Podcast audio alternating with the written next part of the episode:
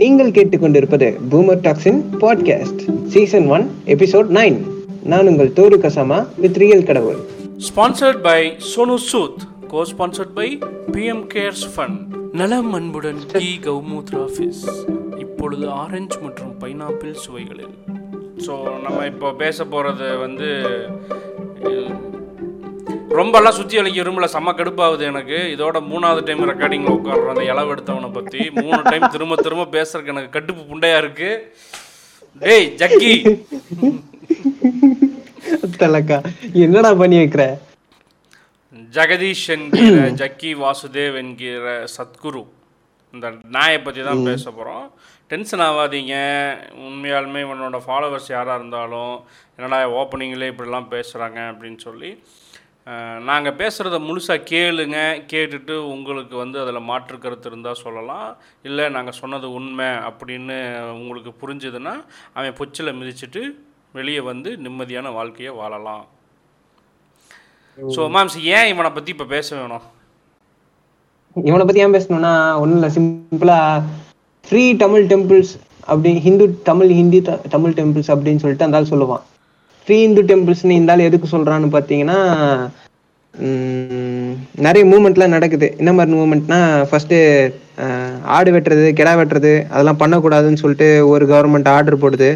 அதுக்கப்புறம் என்ன பண்றாங்க? இவங்க எல்லாம் வந்து உம், என்ன சொல்றது? ஆகம விதிப்படி கோயில் நடத்தணும் அப்படின்ட்டு ஒரு ஒரு பர்டிகுலர் இதுக்குள்ள போறாங்க. அதுல போறதுனால என்ன பிரச்சனைனா இந்த குலசாமி கும்பிட்ற கோயிலுக்கெல்லாம் என்ன பிரச்சனைனா அவங்களோட கோயிலை வந்து இந்து அறநிலைத்துறை வந்து டேக் ஓவர் பண்ணிக்கும். ஓகேங்களா? அந்த மாதிரி டேக் ஓவர் பண்ற டெம்பிள்ஸை வந்து ஃப்ரீ பண்ணணும் சொல்லிட்டு இவனுங்க சொல்றானுங்க. ஆக்சுவலா அதை கொண்டு வர வச்சதும் இவனுங்க தான். அதுக்காக வாய்ஸ் கொடுக்கறதும் இவனுங்க தான். ஓகேங்களா? அந்த மாதிரி டெம்பிளை வெளியே கொண்டு வந்து யார் கையில கொடுக்கணும்னு கேட்டிங்கன்னா அவனுங்களுக்கு தெரியாது. அது என்ன? பழையபடி வந்து பண்ணையாரு பெரும் பணக்காரன் ஜமீன்தாரு வசதியானவன் அவனு கையில் ஒரு திரும்ப கொடுத்துருவானுங்க. ம். ஆல்ரெடி குலசாமி. கோயில் ஆமா ஆல்ரெடி குலசாமி கோயில் வந்து அந்த ஊர்ல இருக்கிற ஒரு நாலு குடும்பம் தான் கும்பிட்டுக்கிட்டு இருக்கோம். அதை பிடுங்கி இப்ப யார் கையில கொடுக்கணும்னு கேட்டிங்கன்னா அவன் வந்து ஐயருன்னுவான். ஓகேங்களா? ஆல்ரெடி சிதம்பரம் கோயில் அந்த மாதிரி தான் இருக்குது. அந்த கோயில் என்ன நடக்குது நீங்களே போய் பாருங்க. சிதம்பரம் நடராஜர் கோயில். இவனுங்க இவனுங்க எங்க போனாலுமே வந்து இது எங்க கோயில் எங்க கோயில் அப்படின்னு தான் சொல்லுவானுங்க.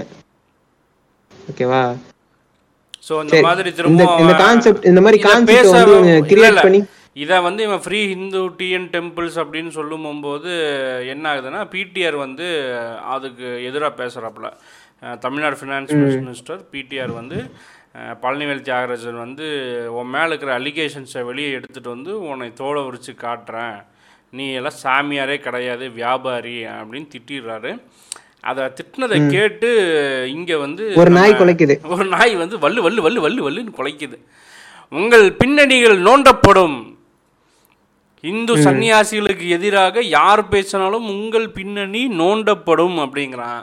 நீ என்ன மயிறு எங்க பின்னணி நோண்டுறது? எங்க பின்னணி என்னன்னு எங்க ஆளுக்கு தெரியும். உடனே வந்துருவானுங்கடா நம்ம ஊப்பின்னு சொல்லிட்டு ஊப்பின்னு கிடையாது. விஷயம் வந்து வேற. பிடிஆர் யாருங்கிறது வந்து நீதி கட்சி நிறுவன அவங்க தாத்தா வந்து நீதி கட்சியோட நிறுவன தலைவர். சரியா? நீதி கட்சிங்கிறது வந்து நூறு வருஷ பழமை அதுக்கு இருக்குது. நூறு வருஷம் ஹிஸ்ட்ரி இருக்குது நீதி கட்சியை வந்து நிறுவனர் அவங்க தாத்தா. ஸோ அது வந்து ஒரு வெல் எஸ்டாப்ளிஷ்டு ஃபேமிலி அவங்களும். அதனால் பெரிய மயிரெல்லாம் நொட்டிட்டு வர முடியாதுடா. டேய் பீகார்லேருந்து ஓடி வந்த நாயே. நீ என்ன பின்னணியை நோண்டுறேன்னு இருக்கட்டும் இப்போ நாங்கள் வந்து ஜக்கி வாசுதேவோட பின்னணியை நோண்ட போகிறோம் அவன் எங்கிருந்து வந்தான் என்ன பண்ணான் என்ன பண்ணுவான்? ஊரா அவன் வீட்டு பிள்ளைய எப்படி வளர்ப்பான் அவன் வீட்டு பிள்ளைய எப்படி வளர்ப்பான்? அப்படிங்கிறத பற்றி டீட்டெயில்டு அட்டாப்சி ஆஃப் ஜெகதீஷ் என்கிற ஜக்கி வாசுதேவ் என்கிற சத்குரு. பாண்டுரங்கம் பாண்டுரங்கம் பாண்டுரங்கம் பாண்டுரங்கம் ஸோ உள்ளே போகிறோம் எப்படின்னா நான் என்ன சொல்ல வரேன் அப்படின்னா இந்த கார்மெண்ட்ஸ் அப்படிங்கிறதுக்கு ஒரு பொதுப்படையாக ஒரு விஷயத்தை நம்ம வந்து பார்த்துட்டு அப்படியே வந்து ஃபுல்லாக ஜக்கி டீட்டெயில் அனாலிசிஸ் போவோம். ஸோ ஏன் ஒய் கார்மெண்ட்ஸ் இவனுங்களோட தேவை எங்கே வருது? இவனுங்க எப்போ உள்ளே வரானுங்க? எதனால் இவனுங்களோட தேவை இருக்குது அப்படின்னா மனுஷன் வந்து மனிதன் அப்படின்னு ஒன்று உருவாகி அவன் வந்ததுலேருந்தே அவனுக்கு புரியாத விஷயங்களுக்கு வந்து ஒரு விளக்கம் தேட ஆரம்பிக்கிறான். அவனுக்கு பகலும் புரியல ராத்திரியும் புரியல சூரியனும் புரியல சந்திரனும் புரியல. இது எதுவுமே புரியல. இது புரிஞ்சுக்காம என்ன அவனுக்கு அவன் யாருன்னு தெரியல. ஆமா இப்படி இதுக்கான தேடல் துவங்க ஆரம்பிக்கும் போது தான் வந்து அப்பவே இந்த மிடில்மென்ஸ் அப்படி இவனுக்கு பேர் அதுதான் கரெக்ட் காட்மென் அப்படின்னு வைக்கிறத விட மிடில்மென் புரோக்கர்னு வைக்கலாம். இவனுக்கு அப்படிதான் வர்றானுங்க. நான் வந்து கடவுள் நான் வந்து கடவுள்கிட்ட கேட்டு சொல்றேன் அப்படின்னு சொல்லி ஒரு மிடில்மென் அப்படிங்கிற மாதிரியான ஒரு பொசிஷனில் இவனுக்கு வந்து உட்காந்துட்டு இதெல்லாம் பேசிகிட்டு இருக்கிறானுங்க. இதெல்லாம் பேச ஆரம்பிக்கும் போது என்ன ஆகுது? அதுக்கப்புறம் கொஞ்சம் கொஞ்சமாக சயின்ஸ் வளர ஆரம்பிக்குது. ம் ம் ம். பொட்டணியிலே அடிக்குது இவனுங்கள. மதமும் ஜாதியும் மதம் வந்து ரொம்ப ரிலீஜியன் வந்து மோசமாக டேமேஜ் ஆகுது. சயின்ஸோட growthல வந்து இவனுங்க சொன்னது எல்லாமே பொல்லி பொய்யாகுது. இப்போ நம்ம ஏன் middle man flat earth concept middle middle man யாரெல்லாம் சொல்லுவோம் நான் யாரை சொல்கிறேன்னா இப்போ வந்து எந்த மதமாக இருந்தாலும் அதில் எவனோ ஒருத்தன் தான் அதை சொல்லியிருப்பான். இப்போ. வந்து அது இஸ்லாம் ஆகட்டும் கிறிஸ்டியானிட்டி ஆகட்டும் இந்து ஆகட்டும் நேரடியாக கடவுளுங்கிறது யாருமே வந்து இன்னிரிட்டன்ஸ் பண்ண மாதிரி இல்லை. யாராவது ஒருத்தங்க சொல்லியிருப்பாங்க. அவனால தான் இவனுக்கு கடவுள் அப்போ அப்போவே அந்த மிடில்மேன் இருந்திருக்கான். ம், ம் இப்படி ஒருத்தர் வந்தாரு அவர் இதெல்லாம் பண்ணனாரு. இப்படி ஒருத்தர் வந்தாரு அவர் இதெல்லாம் சொன்னாருன்னு. ஸோ இங்கே எஸ்டாப்ளிஷ்டு ரிலீஜியனே வந்து ஒரு மிடில்மேனால தான் இருக்கு. ம், ம். அந்த அந்த மிடில்மேன் வந்து சொன்ன கதை எல்லாமே என்ன பண்ணுது? சயின்ஸ் வந்து போட்டு ராடு அடிக்குது. இவனுங்கனால சமாளிக்க முடியல. அப்போ என்ன ஆகுது? ரிலீஜியன் வந்து கொஞ்சம் கொஞ்சமாக உடையும் போகும்போது அந்த ரிலீஜியன் உடையிற இடத்துல என்ன ஆகுது? அடுத்த மிடில்மேன் வரானே. அவனுங்க என்ன பண்றானுங்கன்னா சயின்ஸ் முழுங்குறானுங்க. சூடோ சயின்ஸா மாத்தி கரெக்ட் அத ரிலீஜியஸோட சேர்த்து ஒரு மசாலா போட்ட மேகியா உங்க கையில கொடுக்குறாங்க. ஆ போட்டு அடிக்கிறானுங்க. வெறும் மேகி திங்காத. அதுக்குள்ளே கொஞ்சம் சிக்கனை போடு காய்கறியை போடு பட்டாணியை போடு முட்டையை போடு கலக்கி தர்றேன் அப்படின்னு சொல்லி இவனுங்க என்ன பண்ணுறானுங்க அதையும் இதையும் சேர்த்து வைக்கிறானுங்க. அப்படி வந்து இப்போ நம்ம எந்த சாமியார் இடத்துல அப்படி தான் பேசுவானுங்க. அது வந்து ரவி ரவிசங்கர் ஆகட்டும் சத்குரு ஆகட்டும் மாதா அமிர்தானந்தமய் ஆகட்டும் கிருஷ்ணமூர்த்தி ஆகட்டும் அது அந்த? UG Krishnamurti. Nithyananda. Aurobindo is not equal to MC ஸ்கொயர்னு சொன்னாருங்க. அதான் அதான். சாய்பு புட்டபர்த்தி சாய்பாபா பரட்டத்தலை சாய்பாபா சிறுடி சாய்பாபா வந்துக்கிட்டே இருப்பானுங்க இவனுங்க. இப்படி இப்படியே வந்துக்கிட்டே இருப்பானுங்க இவனுங்க. எல்லாம் வந்து அந்தந்த காலகட்டத்துக்கு ஏற்ற மாதிரி தன்னைத்தானே வந்து டெவலப் பண்ணிட்டு வந்திருப்பானுங்க. அதான் விஷயம். இந்த கல்கி பகவான் ஆகட்டும் அப்போல்லாம் வந்து சோறு இல்லை கஷ்டம் சோறு போடுறேன் பாரு ஊருக்கே அப்படிங்கிற மாதிரி அப்படியே கொஞ்சம் கொஞ்சமாக கொஞ்சம் கொஞ்சமாக அப்டேட் ஆகிட்டே வரானுங்க. அப்படி அப்டேட் ஆகி வந்ததில் மிகப்பெரிய ஒரு மாடர்ன் சாமியாராக உருவெடுத்து வந்தவன் தான் இந்த ஜெகதீஷ் என்கிற சத்குரு. இல்லை? Jeans pant T-shirt cooling glass போட்டுக்கிட்டு Hummer car Honda car bike அப்படின்னு சுற்றி ஊரை ஏமாத்திட்டு இருக்கிற நாய். சன்னியாசி அப்படின்னா எப்படி இருக்கணும்? சரி சாரி நாய்ங்கிறது நன்றி உள்ள ஜீவன். நான் அதை வந்து அசிங்கப்படுத்திட்டேன். இது ஏதோ ஒரு ஜந்து. ஓகே.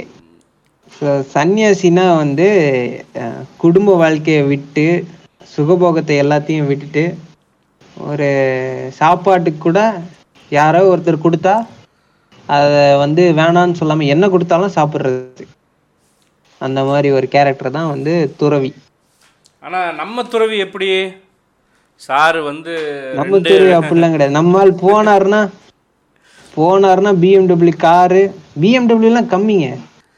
அதுக்கும் மேலே அவர் அவர் பி இது வந்து pen Mercedes Benz GL Mercedes Benz GL அதில் தான் போவாரு. ஹார்லி டேவிட்சன் பைக்ல தான் போவாரு. அதுவும் கூட இல்ல இல்ல அதுவும் விலை கம்மி. ஹார்லி டேவிட்சனும் விலை கம்மியானது? இந்தியன் மோட்டார் சைக்கிள் தான் யூஸ் பண்ணுவார். இந்தியன் மோட்டார் சைக்கிள் ஒரு முப்பது லட்சம் நாற்பது லட்சத்துல தான் அவர் காரே வாங்குவார். பைக் பைக் பைக்கே வாங்கி ஓட்டுவாரு. பைக்கே ஓட்டுவாரு. அவர் பொச்சு வந்து அந்த காஸ்ட்லியான வண்டியில தான் பார்க் பண்ணா ஒத்துக்கும். சாதா வந்து கொஞ்சம் விலை கம்மியான ஸ்ப்ளெண்டரோ இல்லை வந்து ஒரு பல்சர்லேயே அவர் டிக்கியை பார்க் பண்ண மாட்டார். பார்க் பண்ணால் Harley Davidson Indian motorcycle Mercedes BMW so அந்த மாதிரி இருக்கும்போதே இப்படி இவனுங்க இ- இந்த வளர்ச்சி இந்த இந்த கார்ப்பரேட் ரேஞ்சுக்கு இவனுக்கு வளர்ச்சி அப்படின்னு ஏன் சொல்கிறோம் அப்படின்னா இவனு ஏன் கார்ப்பரேட் அப்படின்னம்னா கார்ப்பரேட் தான் வந்து பல நாட்டில் கிளை பரப்பி இருக்கும்.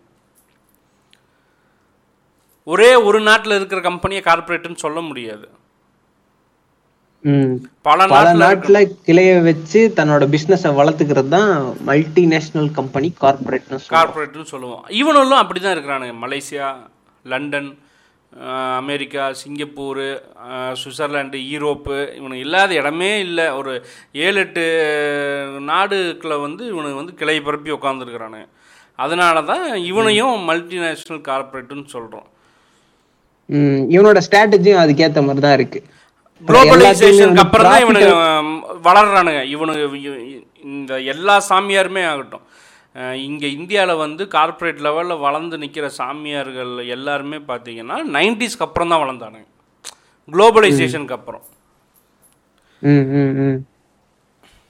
ஓகே காரணம் என்னம்னா இன்டர்நெட் வளருது பத்திரிக்கை மீடியா வளருது அதோட சேர்ந்து இந்த குப்பைங்களும் வளருது.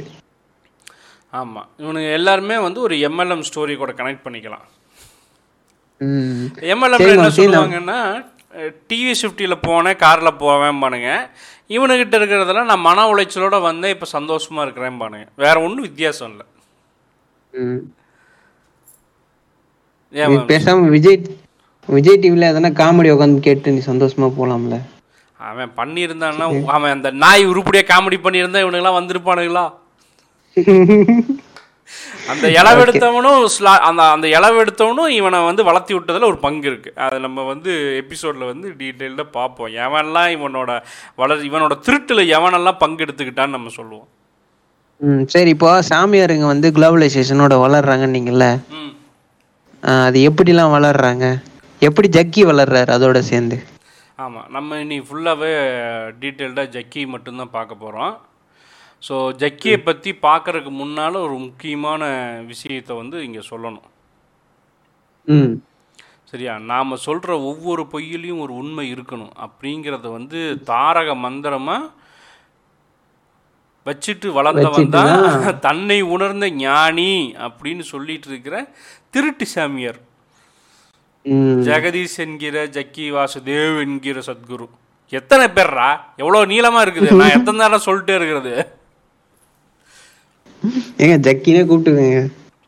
அவனுக்கு என்ன மரியாதை? நான் ஜக்கின்னு தான் கூப்பிடுவேன். ஏன் ஒரு ஒரு இன்டர்வியூவில் call me சத்குரும்பான் don't call me. Jaggi call me Sadhguru உனக்கு எவன்டா சத்குருன்னு பேர் வச்சான் ஒப்பனா? ஒப்பம் பேர் வச்சான்? நாசிஸ்டிக் ஐடியாவோட தான் இருக்கிறான் இவரை வந்து அடையாளத்தை உருவாக்குறது. பேர் என்ன ஜெகதீஷ் ம். ஸோ இது வந்து மைசூரில் இவனோட ஆரம்பம் அப்படின்னா என்ன அப்படின்னு எடுத்துக்கிட்டோம்னா இவன் மைசூரில் வந்து இப்போ கொமட்டகிரி அப்படிங்கிற ஒரு ஊரில் இருக்கிற ரிஷி சம்ஸ்கிருதி வித்யா கேந்திரா அப்படிங்கிற ஒரு யோகா சென்டர் அது. அந்த யோகா சென்டர் நடத்தினவர் வந்து ரிஷி பிரபாகர். ஓகே. அவரை குருவா ஏத்துக்கிட்டு அவர்கிட்ட போய் இவன் வந்து யோகா கத்துக்கிறான். அந்த இவன் கத்துக்கிற யோகால ஒரு கிளாஸ் இவன் இவன் வந்ததான் ரவி ஸ்ரீ ஸ்ரீ ரவிசங்கர். எப்படி? அவரும் அவனும் அங்கதான் படிச்சிருக்கிறான். கொலீக்ஸ் கொலீக்ஸ் ஸ்காலர்ஸ் ரெண்டு பேரும் வந்து கிளாஸ்மேட்ஸ் ஸோ அந்த குருக்கிட்ட இருந்து தான் வந்து பிரிஞ்சு ரெண்டு பேர் வந்து தனித்தனியாக ஆளுக்கு ஒரு கார்ப்பரேட் ஆரம்பித்து சக்ஸஸ்ஃபுல்லாக வளர்ந்து நிற்கிறாங்க அதில் ரவிசங்கரும் கூட பெரிய அளவில் சக்ஸஸ் ஆகலை. சத்குரு வந்து விண்ணை தொடும் வெற்றி. அப்படின்னு. தாண்டிய தாண்டிய தாண்டிய வெற்றி. அந்த வெற்றியை வந்து நான் டீட்டெயில்டாக சொல்லும் போது உங்களுக்கே புரியும். ஒரு சாமியாருக்கு இதெல்லாம் தேவையா அப்படின்னு. ஸோ அது என்னன்னு நம்ம பார்ப்போம். ஸோ சம்ஸ்கிருதி வித்யா கேந்திராவில் யோகா பயிற்சி கற்றுக்க வந்த ஜக்கி அங்கே நல்ல பேர் எடுத்து அந்த குருவோட நம்பிக்கையை வந்து வாங்கிடுறான். வாங்கிட்டு என்ன பண்ணுறான் அந்த குரு என்ன சொல்கிறாப்புல தம்பி ராஜா கோயம்புத்தூருக்கு போய் நமக்கு ஒரு பிரான்ச் ஆரம்பிச்சு அங்கே இருக்கிற மக்களுக்கு எல்லாம் யோகா சொல்லி கொடு ராஜா அப்படின்னு சொல்லி அனுப்பிச்சு வைக்கிறான். அவனுங்க மண்டையை கழுவி ஆட்டையை போடு ராஜா. அப்படின்னு. அங்கேருந்து கோயம்புத்தூர் வந்தவன் வந்து ஃபஸ்ட்டு டைம் கோயம்புத்தூரை பார்த்த உடனே ஒக்கா மக்கா என்ற இந்த ஊரில் காசு பயங்கரமாக புழங்குதுன்னு. ஏன்னா இன்றைக்குமே மைசூர் இருங்க. இருங்க. நீங்க நேரா வந்து ஆன்மீக வாழ்க்கைக்கு போயிட்டீங்க. முதல்ல அவரோட பர்சனல் வாழ்க்கைக்கு வாங்க. அது அது நான் அடுத்த செக்மெண்ட்ல சொல்லலாம்னு நினைச்சேன். இங்கிருந்து வெறுங்கையை வீசிட்டு வரல. அதான் மைசூர்ல இருந்து வெறுங்கை வீசிட்டு வரல சாரு. அங்க வந்து அங்க வந்து விஜி அப்படின்னு சொல்லிட்டு மேரேஜ் லைஃப் ஃபெயிலியர் ஆகி ஒரு நிம்மதியை தேடி அதே அந்த இவன் படிச்சான் பாருங்க. இந்த ஜக்கி ச ரவிசங்கரும் படித்த அந்த யோகா இன்ஸ்டிடியூட்டுக்கு ஒரு பொண்ணு ஒன்று வருது. அவங்க பேர் தான் விஜி. அவங்க வந்து மேரிட் லைஃப் வந்து பிரேக்கப் ஆகி விரக்தியில் இங்கே வந்து சேரும்போது அங்கே வந்து ஜக்கி அவங்கள கரெக்ட் பண்ணிடுறான். அவங்க ரெண்டு பேத்துக்கும் பிடிச்சு போகுது. அவங்க ரெண்டு பேரும் வந்து விரும்புகிறாங்க ரெண்டு பேரும் சேர்ந்தே அப்படியே கோயம்புத்தூர் வந்துடுறாங்க. ரெண்டாவதா மாமி? என்னது? இல்ல மாமிக்கு இவர் ரெண்டாவதான்னு கேக்குறேன். அது வந்து பர்சனல் லைஃப் அவங்களோடது. நம்ம விஜயை வந்து தப்பாக பேசுகிற மாதிரி ஆயிரும். அது எதுவோ இருந்துட்டு போகுது. அது அவங்களோட உரிமை. அதனால நம்ம எதுவும் பேச வேணாம். ஆனால் ஜக்கி வந்து இப்படி தான் வர்றாரு அவங்கள கூப்பிட்டு வர்றாரு ஜக்கி. தன்னுடைய மனைவி அப்படின்னு சொல்லி அங்கீகாரத்தோட கோயம்புத்தூரில் வந்து செட்டில் ஆகுறாரு. இங்கே செட்டில் ஆகிட்டு கோயம்புத்தூர் வந்து ரொம்ப செல்வம் படைச்ச ஊராக இருக்குது ரொம்பலாம் ஏன்னு வந்து என்கிட்ட கத்தாதீங்கடா. அஹ் செல்வம் படைச்ச ஊர்னு நான் ஏன் சொல்கிறேன்னா இண்டஸ்ட்ரியலிஸ்ட் வந்து ரொம்ப ஜாஸ்தியாக இருக்காங்க. அப்பர் மிடில் கிளாஸ் இங்க நிறைய பேர் இருப்பாங்க. ஆமாம் கம்பேரிட்டிவ்லி தமிழ்நாட்டில் வந்து இண்டஸ்ட்ரீஸ் ரொம்ப அதிகம் வந்து கோயம்புத்தூர் அப்படிங்கிறதுனால அங்கே வந்து இவன் பார்த்துட்டு இவன் என்ன நினைக்கிறான்? இந்த யோகாலாம் சொல்லி கொடுக்கறத விட காசு நிறையா வச்சிருக்கிறவனுங்க எப்போதுமே வந்து அட்வென்ச்சர் ஸ்போர்ட்ஸில் வந்து கவனம் நிறையா செலுத்துவாங்க. ஏன் அப்படின்னு சொன்னால் அவனுக்கு அடுத்த வேளை சோத்தை பற்றி கவலை இல்லை. ம் கரெக்டா உன்கிட்ட நிறைய காசு இருந்தா நீ என்ன பண்ணுவ? டூர் போவ வெளிநாடு டூர் போவ கேம் விளையாடுவேன். கேம் விளையாடுறது இதெல்லாம் பண்ணுவேன். அப்போ இவன் என்ன பண்ணுறான் பேராகிளைடிங் ஸ்டார்ட் பண்ணலாம். ஏன்னா அது வந்து நல்ல ஹில் ஏரியா கோயம்புத்தூருங்கிறது வந்து ஹில் ஏரியா ஜாஸ்தி. அங்கே வந்து பேராகிளைடிங் ஸ்டார்ட் பண்ணலாங்கிற மைண்ட் செட்டில் தான் இவன் வந்து அங்கே செட்டில் ஆக அது ஒரு தாட் ப்ராசஸ் ஓடுது இவனுக்கு சைடில் வெள்ளியங்கிரி மலை வந்து கண்ணு முன்னாடி வந்து வந்து போகுதுங்க. அது அது வந்து இப்போ இல்லை. இப்போ வந்து வெறும் பேராகிளைடிங் ஐடியா தான். இப்போ வந்து கண்ணில் வெள்ளிங்கிரி மலையெல்லாம் வரல. மைரானுக்கு வந்து பே பேராகிளைடிங் ஸ்டார்ட் பண்ணுறதுக்கான தேடலில் மட்டும் இருக்கிறான். ஆனால் என்ன ஆகுது? யோகா வந்து வேற லெவலில் வந்து வைரல் ஆகுது. ஓகே. இவன் ஸ்டார்ட் பண்ண அந்த இவன் வந்து பொதுவாக சொல்லி கொடுத்த யோகா யோகா கிளாஸ் ஏன் வைரல் அது மொதல் தடவை வருது. காசு நிறையா வச்சுருக்கிறானுங்க. அது தொழில் பண்ணுறவனுக்கு எப்போதுமே பிரச்சனை இருக்கும். சண்டை சச்சரவு ஏழ்ரை இருந்துக்கிட்டே இருக்கும். இவனுக்கு வந்து மன நிம்மதி மன நிம்மதின்னு சுற்று போகும்போது அந்த யோகா வந்து நல்லாவே பரபரப்பாக போகுது. அப்போ என்ன சொல்கிறான் என்ன பேராகிளைடிங் ஆரம்பிக்கலாம்னு நினச்சோம் ஆனால் யோகா நல்லா போகுதே. ஏன் நம்ம வந்து இதையே பிடிச்சிக்கின்னு அப்படியே போகக்கூடாது? ஏன் தேவையில்லாத ரிஸ்க் ஃபேக்ட் இதுவே நல்லா போகுதுன்னு சொல்லிட்டு என்ன பண்ணுறான் அப்படியே வந்து இதுக்குள்ளே பூந்துட்டான் யோகாலேயே பூந்துட்டான். யோகால பூந்துட்டான். பூந்து நைன்டி டூவில் வந்து சார் வந்து ஈசா ஃபவுண்டேஷன் அப்படி அந்த ஈசாங்கிற பேரை வந்து தொண்ணூற்றி ரெண்டில் வச்சுக்கிட்டு அப்படியே அந்த யோகாக்குள்ளார ட்ராவல் பண்ண ஆரம்பிக்கிறான். குரு துரோகி ஆகுறான். அந்த அந்த நாய் அதான் வந்ததுமே குரு துரோகி தானே. இங்கே வந்ததுமே அந்த பேரை தூக்கி எறிஞ்சிட்டு அந்த ஆளோட லிங்கையும் கட் பண்ணிட்டு தனியாக தான் இருக்கான் அப்போவே வந்து குரு துரோகியாக மாறிட்டான். அவனுக்கு அவன் இவ்வளவு காசு இதில் கொட்டுன்னு அப்போ ஐடியாவே கிடையாது. அதனால தான் பேராகிளைடிங் ஸ்டார்ட் பண்ணலாம் அப்படிங்கிற ஐடியாலாம் வருது. ஓகே. ஆனால் இந்த ரெஸ்பான்ஸ் ஜாஸ்தியாக இருக்குது இங்கே இருக்கக்கூடிய இண்டஸ்ட்ரியலிஸ்ட் எல்லாம் இதுக்கு ரொம்ப ஒரு ஃபோக்கஸ்டு பாயிண்ட்டாக வரானுங்கன்னு தெரிஞ்ச உடனே எனக்கு அப்போ தான் அப்படியே மண்டை வேலை செய்யுது. ஆத்தாடி இது நல்ல நல்ல பணம். நல்ல கொட்டுவாங்க போல இருக்குது. இவனுல கொஞ்சம் மண்டை மக்கானுங்களா இருக்கானுங்க. லைட்டாக கொஞ்சம் இவனுல ட்விஸ்ட் பண்ணி விட்டோம்னா நிறையா காசு பார்த்துடலாம் அப்படின்னு சொல்லி முடிவு பண்ணிட்டு இதையே வந்து ஸ்டார்ட் பண்ண ஆரம்பிக்கிறான். இப்போ வந்து ஒரு மிகப்பெரிய ஒரு இண்டஸ்ட்ரியலிஸ்டோட அறிமுகம் கிடைக்குது. ஓகே.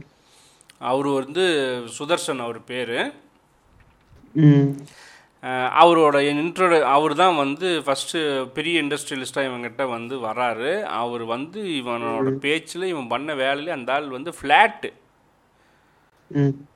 விழுந்துட்டான். நெடுக்க விழுந்துட்டார். ஒரு நெடுக்க விழுந்துட்டான். விழுந்து இவன் என்ன பண்ணுறான் ஒரு இண்டஸ்ட்ரியலிஸ்ட் எப்போதுமே.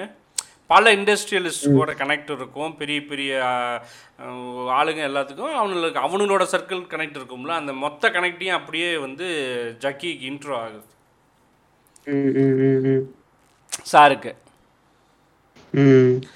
இந்த இன்ட்ரோ வச்சு என்ன பண்ணுறான் எல்லாத்துக்கும் கிளாஸ் எடுத்துட்டு அடுத்தது என்ன சொல்கிறான் அவனுங்க எல்லாத்துக்கிட்டையும் இது வந்து இப்படியே விட்டுறக்கூடாது. அடு இந்த இந்த அற்புதமான கலையை வந்து அடுத்த தலைமுறைக்கும் நம்ம கொண்டு போய் சேர்க்கணும். இது நம்மளோட முடிஞ்சிடக்கூடாது. அப்போ அடுத்த தலைமுறைக்கு எப்படி கொண்டு போகிறது அப்போ நமக்குன்னு ஒரு ஆசிரமம் வேணும். ஓகே. இந்த ஆசிரமம் மண்டை கழுவி நான் கருப்பா இருக்கிறேன் ஃப்ரெண்ட்ஸ் எனக்குலாம் யாராவது இடம் கொடுப்பீங்களா ஃப்ரெண்ட்ஸ் நான் யோகா லைக் பண்ண போறேன் போடுவீங்களா ஃப்ரெண்ட்ஸ் ஃப்ரெண்ட்ஸ் அப்படின்னு பேசி எல்லாத்துக்கிட்டையும் கழுவி கொஞ்சம் கொஞ்சமாக எல்லாரும் ஆசிரமத்துக்கு ஆசிரமத்துக்கு ஆசிரமத்துக்குன்னு டொனேஷன் கொடுத்துட்ருக்குறாங்க இவன் ஆசிரமம் அமைக்கிற அளவுக்கு டொனேஷன் பணம் இருக்குது இடம் இருக்குது எல்லாம் அப்படிங்கிற முடிவு வந்ததுக்கப்புறம் இடம் இல்லாமல் கஷ்டப்படுறேன். இடம் இல்லை இடம் இல்லைன்னு நாதாரி ஒப்பாரி வைக்கிது. அந்த ஒப்பாரியில் என்ன பண்ணுறாரு காலம் சென்ற லேட் கரிவரதன். அப்படிங்கிற ஒரு மிகப்பெரிய கோயம்புத்தூரோட ஒரு ஐகானிக் இண்டஸ்ட்ரியலிஸ்ட் ஃபேமிலியிலிருந்து வந்த கரிவரதன். அஹ், இன்னைக்கும் வந்து அவர் பேரில் வந்து கோயம்புத்தூரில் ஒரு ரேசிங் சர்க்கியூட் இருக்குது ஃபார்முலா ரேசிங் சர்க்கியூட் ம் ம் ம். கரி மோட்டர் ஸ்பீட்வேன்னு அவர் வந்து ஒரு ஸ்போர்ட்ஸ் என்தியூஸ்ட் அதனால அவர் வந்து அவர் பேரில் தான் அந்த இடம் இருக்குது அது அந்த ஃபேமிலியோட தான். கூகுள் பண்ணி பார்த்தீங்கன்னா தெரியும் கரி மோட்டார் ஸ்பீட்வே அந்த கரிவர்தன் தான் என்ன பண்ணுறாரு இப்போ அஹ், ஈஷா இருக்கு இல்லையா? தொண்டாமுத்தூர் தொகுதியில் இக்கரை புழுவம்பட்டிங்கிற கிராமத்தில் இருக்கிற அந்த பதினாலு ஏக்கரை வந்து கொடுத்தது. இன்னைக்கு அவனோட ஸ்ப்ரெட்டு ஒன் சிக்ஸ்டி ஏக்கர்ஸு. ஆனால் அதோட பதினாலு ஏக்கரை வந்து இந்த ஆசிரமத்துக்காக கொடுத்தது வந்து அவர் கொடுத்து தான் மொத மொத இவன் போய் அங்கே செட்டில் ஆகுறான். இந்த நாய் செட்டில் ஆகுறது எப்படின்னு தெரியுதா? அன்னைக்கு ஆரம்பிச்சாயா அதிலிருந்து கக்கூஸ் கழுவுற ப்ரஷ்ஷு பல்லு விளக்குற ப்ரஷ்ஷு ஜட்டி கோமணம் திங்கிற சோறு வாங்கின காரு இன்னைக்கு வரைக்கும் ஓசில் வாயா வாங்குறான். ஆனாவுன்னா கொடுத்தா உண்டியல. குளிக்கிடுவான். ஆனாவுன்னா உண்டியல குளிக்கிடுவான். அதுக்கப்புறம் இது வரைக்கும் டொனேஷன்லயே வாழ்ந்துட்டு இருக்கிறான். அப்புறம் நம்மளோட ஸ்டோரியில போகும்போது திரும்பவும் இந்த முதல் இண்டஸ்ட்ரியலிஸ்ட் சுதர்சன் வருவார். அவரோட ஒய்ஃபும் வருவாங்க. கதை என்னன்னு பார்ப்போம். சரி. ஸோ இப்படி வந்து தன்னோட கடையை தமிழ்நாட்டில் கோயம்புத்தூரில் போட்ட நம்ம ஜக்கி அவர்கள் எப்படி வந்து மீடியா மூலமாக பிரபலம் ஆகுறாரு அப்போது இந்த மீடியா மூலமாக எப்படி பிரபலமாகறான் அப்படின்னா இந்த பிரிண்ட் மீடியா வந்து ஒரு ஒரு பெரிய வடிவம் எடுக்குது நைன்டிஸ்க்கு அப்புறம். ஏன் பிரிண்ட் மீடியா அவ்வளோ ஃபோக்கஸ்டாக வருது அப்படின்னா நல்லா ஞாபகம் வச்சு பார்த்தீங்கன்னா தெரியும். வீட்டுக்கு வீடு அந்த பத்திரிக்கை இருக்கும். இந்த ஆனந்த விடன் குங்குமம் குமுதம் புக்குங்கிறது இது வந்து அன்னைக்கு வந்து மிக அன்னைக்கு வந்து டிவி பெரிய ஜெயிண்ட் கிடையாது. ஏன்னா டிவி வாங்குறது பயங்கர ஒரு விஷயம். டிவிங்கிறது இட்ஸ் அன் எலைட் ப்ராடக்ட் ரொம்ப வந்து அஃபோர்டபுள் ப்ராடக்ட்லாம் கிடையாது. பிளாக் அண்ட் ஒயிட் டிவி அந்த காலத்து யூடியூப்ங்க. அந்த காலத்து யூடியூப்புங்க இதெல்லாம். அந்த காலத்து யூடியூப் வந்து இந்த பிரிண்ட் மீடியா ஏன்னா நைன்டிஸ்க்கு அப்புறமேல் தான் இவனுக்கு வந்து நெகு நெகு பேப்பர் கிடைக்குது. கலர் பிரிண்ட்டு ஃபோட்டோஸ் எடுக்கிறது ஈஸியாகுது இவனுங்க நடுப்பக்கம் போடுறான் சில்க் ஸ்மிதாவோட க்ளீவேஜ் போடுறான். அது வந்து ஒரு மிகப்பெரிய ஒரு பரபரப்பான ஒரு விஷயமாகறங்காட்டி எல்லாரும் பிரிண்ட் மீடியா வாங்குறாங்களா? அப்போ வந்து இந்த ஆனந்த விகடன் இருக்குல்ல அவன் தான் முத முத ஒரு தொடர் எழுதுறான். நைன்டி செவனில் சுவாமி சுகபோதானந்தா சுகபோதானந்தான்னு ஒரு ஆளை வச்சு மனசே ரிலாக்ஸ் ப்ளீஸ் அப்படின்னு. ஓகே. வைரல் ஹிட் அது. முத முத ஆன்மீகத்தை வந்து இந்த பிரிண்ட் மீடியாக்குள்ள நுழைச்சது வந்து அந்த நாய் தான். அதுக்கப்புறம் தான் இவ்வளோ பெரிய ரெஸ்பான்ஸ் மக்கள்கிட்ட இருக்கா அப்படின்னு இந்த பிரிண்ட் மீடியா வந்து புரிஞ்சுக்கிட்டு என்ன பண்ணுது? போட்டிக்கு வந்து இவனுங்க நித்யானந்தாவை களை இறக்கி விட்றானுங்க. அவ- அவனுக்கு கதவை திற காற்று வரட்டும்னு குமுதம். அதுவும் பிச்சுக்கிட்டு போகுது. அதுவும் பிச்சுக்கிட்டு போகுது. அப்புறம் ஆனந்த விடனுக்கு வந்து இது என்னடா இது? நம்ம கொண்டு வந்த கான்செப்ட் நமக்கே ரிவீட் ஆகுது. அடுத்து ஒரு சாமியாரை இறக்குவோன்னு ரெண்டாயிரத்தி நாலில் வந்து இவனை இறக்கி விட்றாங்க. அத்தனைக்கும் ஆசைப்படு. இவன் நல்லா கேட்டுக்க தொண்ணூற்றி ஒம்பது தான் தியானலிங்கம் கட்டுறான். ஆனா, ஒம்பதுல தான் தியானலிங்கம் கட்டி முடிக்கிறான். அதுக்கப்புறம் அதை கொஞ்சம் கொஞ்சமாக அப்படியே பிரபலமாக பெருசாக பிரபலமாகல. அத்தனைக்கும் ஆசைப்படு வந்து மொத்தமாக அவனை வந்து ஆல் ஓவர் தமிழ்நாடு வந்து பிரபலமாக்கி விட்டுருச்சு. வேற லெவல்ல பூஸ்ட் பண்ணுது. வேற லெவலில் பூஸ்ட் பண்ணுது. மார்க்கெட்டிங்க அவன் வந்து எந்த வித இதுவும் இல்லாமல் அப்படி அப்படி அப்படி வார வாரம் புக்கு வரும் அப்போ. ம் ஓகே. அதனால வந்து வேற லெவலுக்கு அந்த இது வந்து ஹிட் ஆகுது. அதுக்கப்புறம் ரெண்டாயிரத்தி ஏழில் வந்து காட்டுப்பூன்னு அவனே வந்து ஒரு மேகசின் போடுறான். ரெண்டாயிரத்தி எட்டில் ஸ்டார் விஜய் வந்து அவனுக்கு வந்து ஒரு தேர்ட்டி மினிட்ஸ் ஷோ கொடுக்குது சண்டே சண்டே செலிபிரிட்டிஸ் கூட அது வந்து அவனுக்கு வந்து சவுத் இந்தியா ஃபுல்லாக கொண்டு போய் நிப்பாட்டுது. அதுக்கு அடுத்து இல்ல அதுக்கு அடுத்து அவன் மீடியாவை எப்படி யூஸ் பண்ணிக்கிறான் அப்படின்னா வேற லெவல் அந்த ஷோல வந்து திருமாவளவனும் வந்து அவங்க கூட வந்து வருவாப்புல. அது போக மற்ற செலிபிரிட்டியும் வருவாங்க. அந்த ஸ்டார் வந்து யாருன்னா சைக்கிள் பிராண்ட் அகர்வத்திகள். அவனுக்கே ஆப்பு இருக்கு. சைக்கிள் பிராண்ட் அகர்பத்திக்கே ஆப்பு வந்து ஜக்கி வச்சிருக்காங்கிறது எப்படின்னு தெரியும். பின்னால வந்து ஜக்கியே வந்து இப்போ ஊதுபத்தி விற்கிறார் நீ என்னடா மயிறு ஊதுபத்தி விற்கிறது நானே வித்துக்கிறேன்டா அப்படின்ட்டு. அதே இது என்ன பண்ணுறான் ரெண்டாயிரத்தி எட்டில் வந்து எப்படி வந்து இந்த மீடியாவை யூஸ் பண்ணிக்கிட்டானோ ரெண்டாயிரத்தி பத்தில் வந்து நார்த் இந்தியாவுக்கு போகிறான்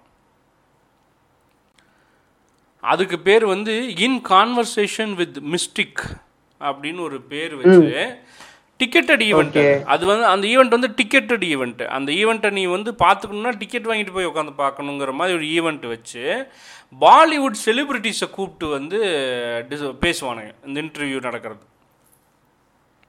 நீயா நானா?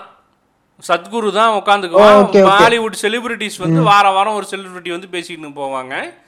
அதை வந்து ரெண்டாயிரத்தி பத்தில் அதையும் யூஸ் பண்ணிக்கிறான்.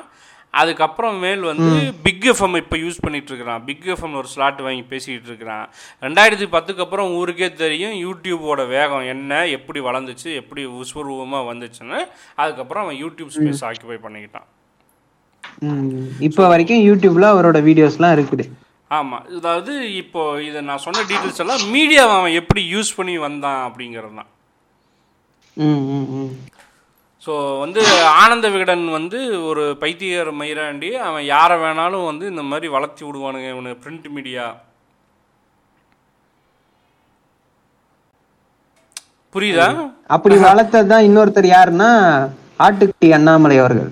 ஆமாம் ஆனால் என்ன பிரச்சனைனா நம்மெல்லாம் வந்து தெளிவாக இருக்கவும் அந்த ஆடை வந்து அறுத்து பிரியாணி போட்டுட்டோம் இல்லைன்னா இவனை மாதிரியே அவனையும் வந்து வளர்த்து விட்ருப்பானுங்க ஆமா. ஏ- நீ கேட்கலாம் அப்படி எப்படிப்பா ஒரு ஆனந்த விகடனுக்கு வந்து அவ்வளவு ஸ்ட்ரென்த்தா அப்படின்னு? ஆமாம் அவ்வளவு ஸ்ட்ரென்த்து தான். ஏன்னா அன்னைக்கு வந்து ஒரு எயிட்டி பர்சன்ட் ஆல்மோஸ்ட் ஒரு செவன்ட்டி பர்சன்ட் பீப்புளை வந்து ரீச் பண்ணக்கூடியது வந்து ஆனந்த விகடன் ஆனந்த விகடனில் வந்து ஒரு சினிமா விமர்சனம் வந்துச்சு. அந்த சினிமா விமர்சனம் பாசிட்டிவாக நெகட்டிவான்னு வச்சு அன்னைக்கு படம் ஓடுமா ஓடாதான்னு முடிவு பண்ணுற அளவுக்கு அவனோட ஸ்ட்ரென்த் இருந்தது. அன்னைக்கு வந்து ப்ளூ சட்டை அவன் தான் ம் ஆமா. இன்னைக்கு வரைக்கும் கூட எல்லாரும் அந்த திரௌபதி படத்தை கழுவி ஊத்திட்டு இருக்கும்போது நம்மால் மட்டும் அறுபத்தஞ்சு மார்க் கொடுத்து அந்த படம் எல்லாரும் பார்க்க வேண்டிய படம் அப்படின்னு சொல்லிட்டு ப்ரோமோட் பண்றான்னா நீங்களே பார்த்து புரிஞ்சுக்கோங்க. இன்னைக்கு வரைக்கும் ஆனந்த விகடன் வந்து அந்த பெட்டிக்கடையில் புக்கு விற்றுக்கிட்டு தான் இருக்குது அதை வாங்கிக்கிட்டு தான் இருக்கிறாங்க. அதை படிச்சுக்கிட்டு தான் இருக்கிறாங்க. அன்னைக்கு ஆனந்த விகடனா மட்டும் இருந்தான். இன்னைக்கு வந்து பார்த்தீங்கன்னா பசுமை விகடன் மோட்டார் விகடன் பக்தி விகடன் ஜூனியர் விகடன் அவல் விகடன் அப்படின்னு அவன் ஒரு முப்பது புக்கு விற்றுக்கின்னு கிடக்குறான். ஆனால் எந்த அளவுக்கு ஸ்ட்ரென்த் அவனுக்கு இருக்கிறானுங்கிறதையும் இந்த இதை வச்சு புரிஞ்சுக்கலாம். ஒரு சினிமா இண்டஸ்ட்ரியே வந்து இவன் எழுதுறத வச்சு படம் ஹிட்டா ஃப்ளாப்பா அப்படிங்கிறத டிசைட் பண்ணுற அளவுக்கு இருக்கிறான்னா அவன் எவ்வளோ பேர்த்த ரீச் பண்ணியிருப்பான்னு பாருங்க. சரி. அப்படிதான். இந்த மாதிரி தான் வந்து நம்ம ஜக்கி வந்து பிரிண்டட் மீடியாவில் இருந்து டெலிவிஷனு டெலிவிஷன்ல இருந்து யூடியூபு யூடியூப்ல இருந்து இன்னைக்கு எஃப்எம் வரைக்கும் வந்து நின்று இருக்காரு ஆமாம் இப்போ வந்து சவுத்தில் எந்த எஃப்எம்லையும் இல்லை ninety two point seven Big FM நார்த்தில் இருக்கான். ஸோ வந்துட்டாரு நம்ம அண்ணன். அடுத்தது இந்த எஸ்டாப்ளிஷ்மெண்ட் சொன்னீங்கல்ல? ஆமாம் இப்போ அந்த மாதிரி இடத்த வாங்கினாரு போட்டாருன்னு. கட்டுறதுக்கு அது அதுக்கப்புறம் வந்து அந்த பக்கத்தில் இருக்கிறது கட்டுறது இது இதுக்கெல்லாம் சார் வந்து ஒரு பிட்டு ஓட்டின்னு இருக்கிறார் அது என்ன பிட்டுன்னா சின்ன வயசுலயே என் கண்ணில் வந்து அப்படியே வந்து ஒரு நிழல் மாதிரி தெரியும் அந்த மலையும் மலை சார்ந்த அழகும் அதில் கீழே ஆசிரமும் அது வந்து இவருக்கு வந்து அப்படியே வந்து அப்போவே வந்து இவருக்கு வந்து விர்ச்சுவல் ரியாலிட்டி கிடச்சிருக்கு. நீங்க என்னடா கவிதா பாபி பார்த்து பார்த்துருப்பாரு போல ம் விஆர் வாங்கி கண்ணில் மலைக்கும் இந்த மலைக்கும் நடுவுல கயிறு. டேய். பின்ன அவன் சொல்ற கதையை கேளுங்க. ஆமா அப்படி மலை அப்படி- தெரியுதா? விர்ச்சுவல் ரியாலிட்டியா இப்படி வந்து சின்ன பசங்க கூட விளையாடுற பசங்கள் எல்லாம் கேட்டால் அவங்கெல்லாம் கேலி பேசிட்டு போயிடுவாங்க அப்படின்னா எனக்கு கண்ணு சரியா தெரியல. அப்படின்னு சொல்றது அப்படியெல்லாம் சொல்லாமல் எனக்கு என்னமோ ஒன்று தெரியுது. சின்ன வயசுலேருந்தே நான் அதை பார்க்குறேன் நான் சின்ன வயசுலேருந்தே வந்து சுறுசுறுப்பாகவும் புத்திசாலியாகவும் இதை சின்ன வயசுலேருந்தே கனவு கண்ட ஒரு ஆள் அப்படின்னு சொல்லி இது அவனே சொல்கிறான் நாங்க சொல்லல. அந்த நாய் வந்து சொல்லுது தன்னைத்தானே பிரசங்கம் பண்றேன்னு சொல்லி உட்காருவான்ல. அந்த பிரசங்கத்துல ஆத்துன ஆத்து தான் இதெல்லாம் இந்த ஆத்துல வந்து என்ன பண்றாரு? நீங்க போயிட்டு வெளிய பேசுனீங்கன்னு வச்சுக்கோங்களேன் உங்களை வந்து என்னன்னு தெரியுமா சொல்லுவாங்க? பைத்தியம்னு சொல்லு இன்சோம்னியா பேஷண்ட் அப்படின்னு சொல்லிட்டு சொல்றாங்க. ம். அப்போ இப்போ த்ரீ படத்துல பாப்பீங்க பாருங்க நிறைய கேரக்டர்லாம் வந்து தனுஷை வந்து டார்ச்சர் பண்ணுமே. அந்த மாதிரி இந்த ஆளுக்கு ஏதோ நோய்க்குது அப்படின்னு சொல்லிட்டு தூக்கின்னு போயிருவாங்க. ம் சொல்லுங்க மேம். ஸோ இப்போ இந்த அத்தனைக்கும் ஆசைப்படி ஏன் அவனை அப்படி கொண்டு போய் ப்ளேஸ் பண்ணுச்சுன்னா அதில் வர ஃபோட்டோஸ் எல்லாம் அப்படி இருக்கும். அவன் வந்து ஒரு ஹோண்டா காரில் நின்று உட்காந்துருப்பான் ஜீன்ஸ் பேண்ட் போட்டிருப்பான் தாடி வளர்த்துக்கிட்டு கூலிங் கிளாஸ் போட்டு நிற்பான் தொப்பி போட்டுன்னு இருப்பான் இதை பார்க்கும்போது எல்லா சாமியாரும் வந்து ஆசையே உனக்கு வந்து எல்லா கஷ்டத்துக்கும் துன்பத்துக்கும் காரணம்னு சொல்லும்போது இவன் மட்டும் அத்தனைக்கும் ஆசைப்படுன்னு பேசும்போது ஒரு அட்டென்ஷன் சீக்கிங் ஆயிடுச்சு. ம் என்ன இவன் அத்தனைக்கும் இந்த ஆசைப்படான் பாரு இப்ப நான் வேற கோணத்துல புழுத்துறேன் அப்படின்ட்டு ஒரு முன்னூத்தி எழுபதாவது டிகிரில புழுத்துவாரு. டைமென்ஷன் ஒரு ஒரு ஒரு வந்து எயித்து டைமென்ஷன் நைன்த் டைமென்ஷனில் வந்து பேசும்போது எல்லாத்துக்கும் ஒரு ஆர்வம் வந்துருச்சு. என்ன என்னமோ சொல்கிறானே இவன். இவன் ஏதோ வித்தியாசமாக இந்த ஆள் ஏதோ புதுசா சொல்றானே அப்படின்ட்டு அட்ராக்ட் ஆகுறாங்க. அப்படின்னு சொல்லி அந்த அதனால தான் அந்த பிரிண்ட் மீடியாவில் வந்து அந்த அத்தனைக்கும் ஆசைப்படு வந்து அவ்வளோ ஹிட் ஆகுது. ஸோ இந்த இடத்துல எபிசோடோட தலைப்பை சொல்ல போகிறோம் அத்தனைக்கும் ஆசைப்படாதே ஜக்கி வாசுதேவ். ஓகே பாட்காஸ்டின் டைட்டில் அத்தனைக்கும் ஆசைப்படாதே. ஆசைப்படாதே. ஓகே ஸோ நெக்ஸ்ட்டு வந்து இந்த ஆள் வந்து தியானலிங்கத்தை வந்து எட்டுன்னு வந்து உள்ளே வைக்கிறாரு. அப்புறம் டூம் கட்டுறாரு. இதெல்லாம் எப்படி நடக்குது? அதை பற்றி கொஞ்சம் சொல்லுங்கள் இப்போ டூம் கட்டுறதுங்கிறது வந்து இவன் வந்து இவன் என்ன அந்த டூம் கட்டினதுக்கு வந்து ஒரு விளக்கம் சொல்கிறான் என்னன்னு சொல்கிறான் அந்த டூம் கட்டினது வந்து முந்நூறு லோக்கல் வேலையாட்களும் அது போக சில ஒரு இருபது ஐம்பது பிரம்மச்சாரிய இன்ஜினியர்ஸ்னு சொல்கிறான் அதாவது அந்த டூமை கட்ட வச்சதே பிரம்மச்சாரிய என்ஜினியர்ஸை வச்சு என்னோட விஷன் இது வந்து என் சின்ன வயசுல இருந்தே நான் கண்ட கனவு இது கனவு- இருக்கணும். அப்படின்னு சொல்லி இவரோட ஹெட்டிங்ல இவரோட இவர்தான் ப்ளூ பிரிண்ட் போட்டு கொடுத்த மாதிரி சொல்லுவாரு. இவரோட டிசைனில் வந்து இதை நாங்கள் வந்து கன்ஸ்ட்ரக்ட் பண்ணோம் அப்படின்னு இவனுக்கு சொல்லிட்டு திரியிறானுங்க. ஆனால் உண்மை இதுவே பொய் ஏன்னா இதை கட்டி கொடுத்தது வந்து ஆரோவில் எர்த் இன்ஸ்டிடியூட். பாண்டிச்சேரியில இருக்குது. அவங்களோட டேட்டாஸ் வந்து அவங்க அவங்களே டீடைல்ஸ்ல போட்டிருப்பாங்க. பில்டிங் கன்ஸ்ட்ரக்டட் அப்படின்னுட்டு. அதுல டீட்டெயில போய் பாத்தீங்கன்னா ஈசா யோகா மையத்தோட ஆமாம் இந்த தியானலிங்க மண்டபமும் இருக்கும். ஃபுல் டீட்டெயில் வந்து நான் சொல்கிறேன் இது எந்த வெப்சைட்லேருந்து சொல்கிறேன்னா W W W dot earth hyphen Auroville dot com அதில் டிசைன் அண்ட் கன்ஸ்ட்ரக்ஷனில் தியானலிங்கா அப்படின்னு அவங்களே கொடுத்துருக்குறானுங்க. அதில் அவங்க வேறு எதெல்லாம் கட்டியிருக்கிறாங்கன்னு போட்டிருப்பாங்க. மூவபிள் ஹவுஸு அல்மெடி மஸ் மாஸ்க்கு அவும் ஹவுஸு தீபானம் ஸ்கூல் இதெல்லாம் அவனுக்கு நிறையா பண்ணியிருக்கானுங்க. அதில் one of the project Dhyanalinga. அவன் வந்து எத்தனை பேரை வச்சு கட்டணும்? அந்த பா நல்லா கேட்டுக்கங்க மக்களே. இது வந்து ஈஷா வெப்சைட்ல இருந்து எடுக்கல. இது ஆரோவில் வெப்சைட்ல இருந்து தான் நான் இப்ப படிச்சிட்டு இருக்கேன். நீங்களும் போய் வெரிஃபை பண்ணிக்கங்க. ஆ பிரம்மச்சாரி. என்னத்த பிரம்மச்சாரின்னு சொன்னாச்சாரி? எவனுக்கு தெரியும் அது பிரம்மச்சாரி என்ஜினியர் தான் வந்து அங்கே வேலை செஞ்சானுங்கன்னு. என்ன கா பேஸ் இருக்கு.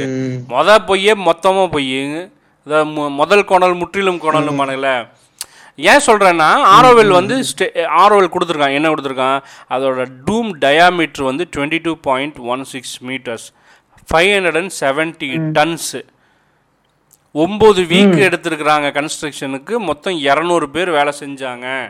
அப்படிங்கிற டீட்டெயில் வரைக்கும் அவன் கொடுத்துருக்கான். அதில் யூஸ் பண்ண பிரிக்கு என்ன ஸ்டெபிலிட்டி என்ன என்ன சென்டிமீட்ரு அந்த தியான லிங்காக்குள்ள வந்து இந்த நாலுக்கு நாலு பொந்து இருக்கும்ல? பெருச்சாளி ஆமா போய் உட்காந்துக்கிற மாதிரி ஒன்று. கட்டியிருப்பானுங்களே அந்த எலி பொந்து நாற்பத்தி ஒன்பது பொந்து இருக்கான். இதுவும் அவன் தான் சொல்லியிருக்கான். கன்ஸ்ட்ரக்ஷன் சீக்வன்சஸோட பிக்சர்ஸ் கொடுத்துருக்கான். First week second week third week fourth week fifth week sixth வீக்குன்னு ஒவ்வொரு வாரத்துக்கும் எப்படி கட்டணும்? என்ன மாதிரி பிளாக் மெத்தடாலஜி யூஸ் பண்ணணும்? எப்படி பேக் பண்ணணும்? எப்படி லாக் பண்ணணும்? அந்த கல்ல இன்டர்லாக்கிங் மெத்தட் எப்படி யூஸ் பண்ண இவ்வளோ டீட்டெயில் அவன் கொடுத்துருக்கான். வித் ம். ஒண்ணு விடாம போட்டிருக்கான். ஒன்று விடாம போட்டிருக்கான். இது அத்தனைக்கும் பிக்சர்ஸும் கொடுத்துருக்கான். எவ்வளவு சென்டிமீட்டர் முதற்கொண்டு ஃபர்ஸ்ட் ரோக்கு எத்தனை சென்டிமீட்டர் திக்னஸ்ஸு செகண்ட் ரோவோட சென்டிமீட்டர் எத்தனை மூணாவது ரோ கல்லுக்கு எத்தனை சென்டிமீட்டர் திக்னஸ் வச்சிருக்கிறோன்னு. புரியுதா? செவுத்துக்கு அந்த செவுரு வந்து கல் வச்சு கட்டும் போது ஒவ்வொரு கல்லும் என்னென்ன சென்டிமீட்டர் வச்சு கட்டியிருக்கோங்கிற வரைக்கும் அவன் கொடுத்துருக்கான். இதுல நாங்க பேசுற எல்லா டேட்டாவும் வந்து அஹ், உங்க எல்லாருக்கும் வந்து ஆன்லைன்ல கிடைக்கிற டேட்டா தான். இது ஒண்ணும் எங்களால தயாரிக்கப்பட்ட நாங்க மட்டும் பிரத்யேகமா யூஸ் பண்ற ஒரு டேட்டா கிடையாது.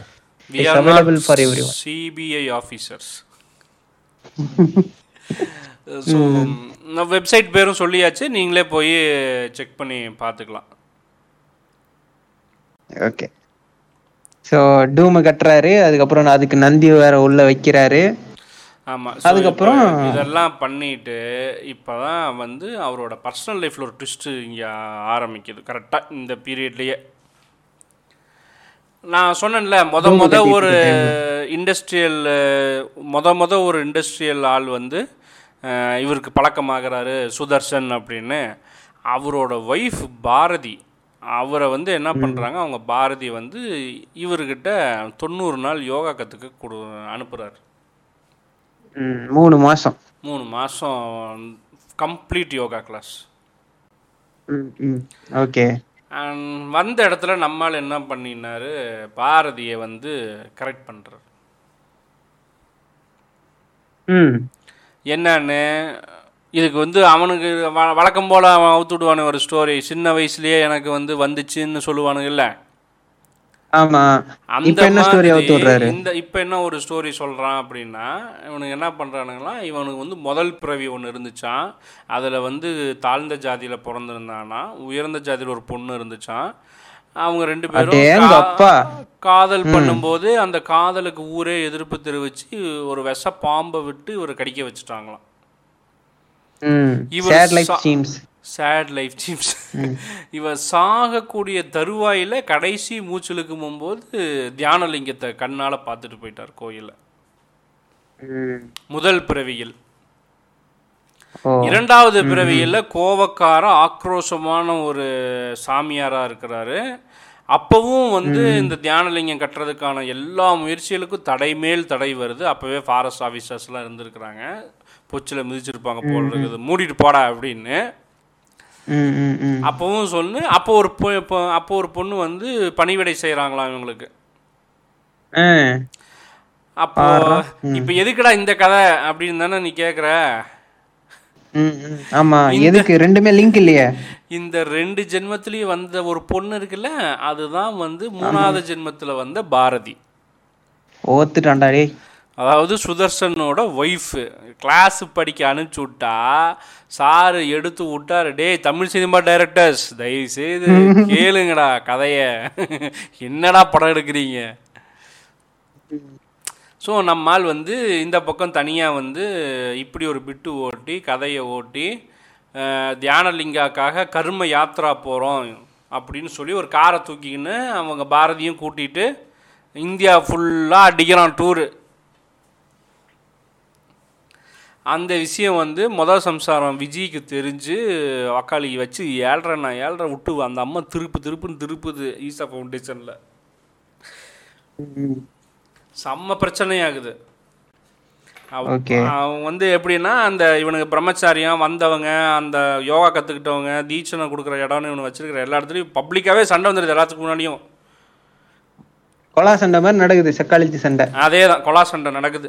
கொலா சண்டை நடக்கும் போகும்போது இவன் என்ன பண்ணுறான் திடீர்னு மர்மமாக அவங்க வந்து நீயே சொல்ல அதை அது என்ன அது? சாவு. அது என்ன சாவு சொல்லுவாங்க? சாவுலாம் கிடையாதுங்க. அப்படிலாம் சொல்லக்கூடாதுங்க. அது பேர் வந்து ஜீவ சமாதிங்க. ஆ அதே தான் அந்த கருமம் தான். அந்த கருமம் தான். ஜீவ சமாதி அடைஞ்சிடுறாங்க. அழகா கொண்டு போய் ஜீவ சமாதியில இறக்கி விட்டுருவாரு. ஆமா ஜீவ சமாதி அடைஞ்ச இல்ல இல்ல அவங்களா இறங்கிட்டாங்க. அவங்களா இறங்கிட்டாங்க. அப்படின்னு இவன் சொல்றான். ஆனா அது என்ன? அது எப்படி? ஜக்கி.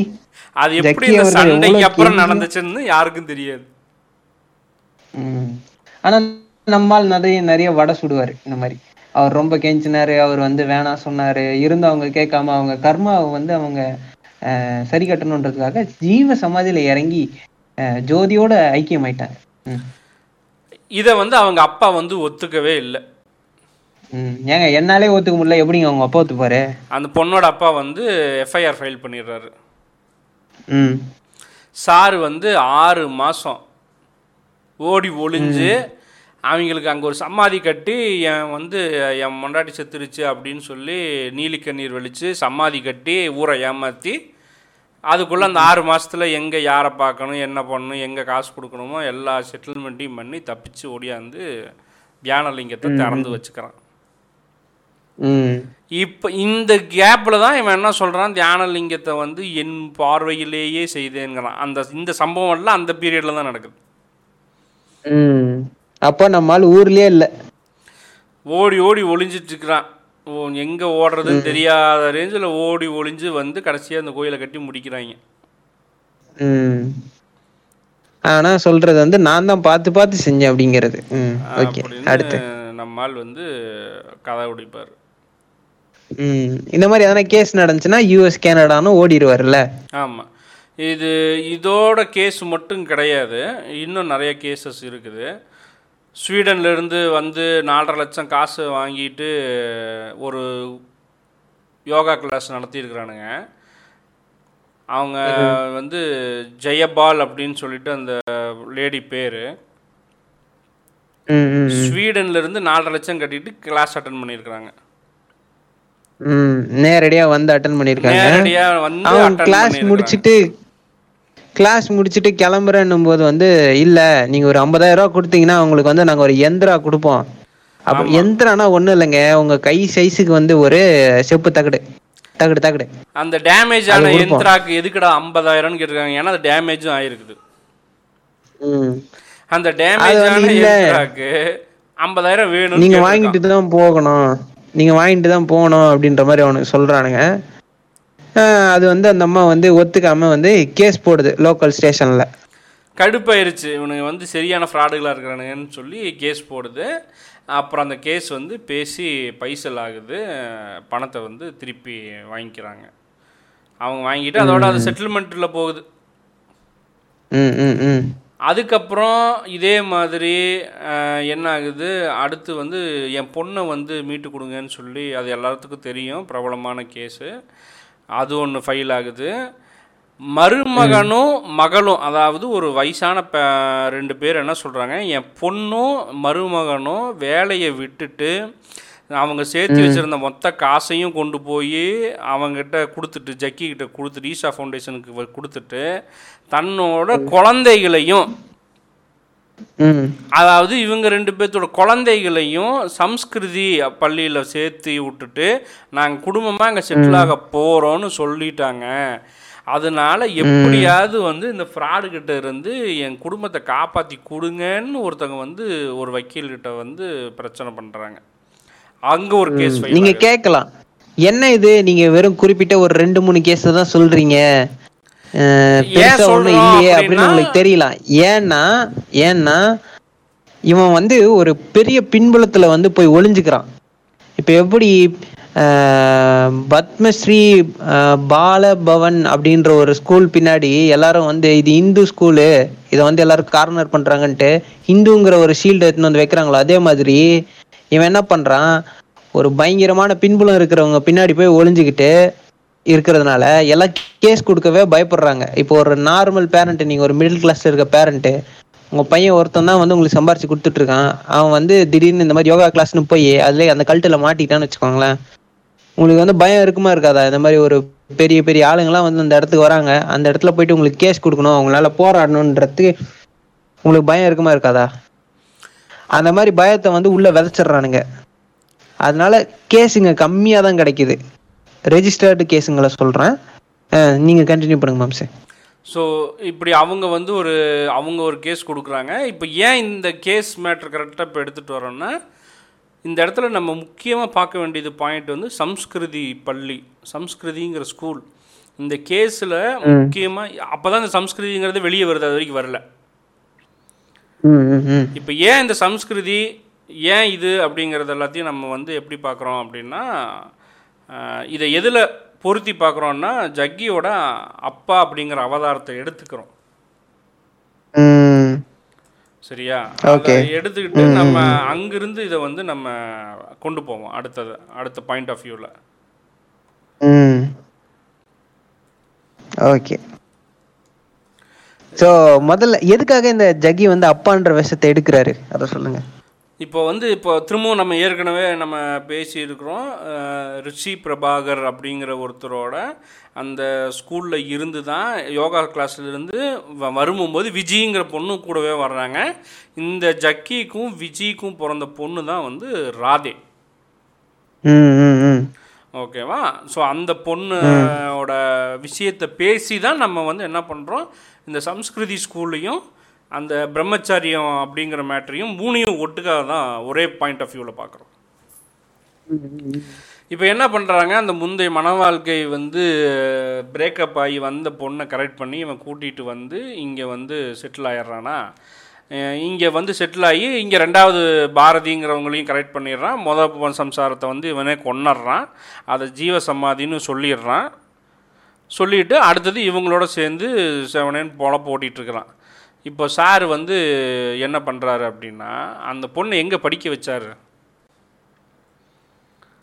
ம் மகரிஷி ரிஷி வேலி ரிஷி வேலி. ஆ ரிஷி வேலி ஓகே.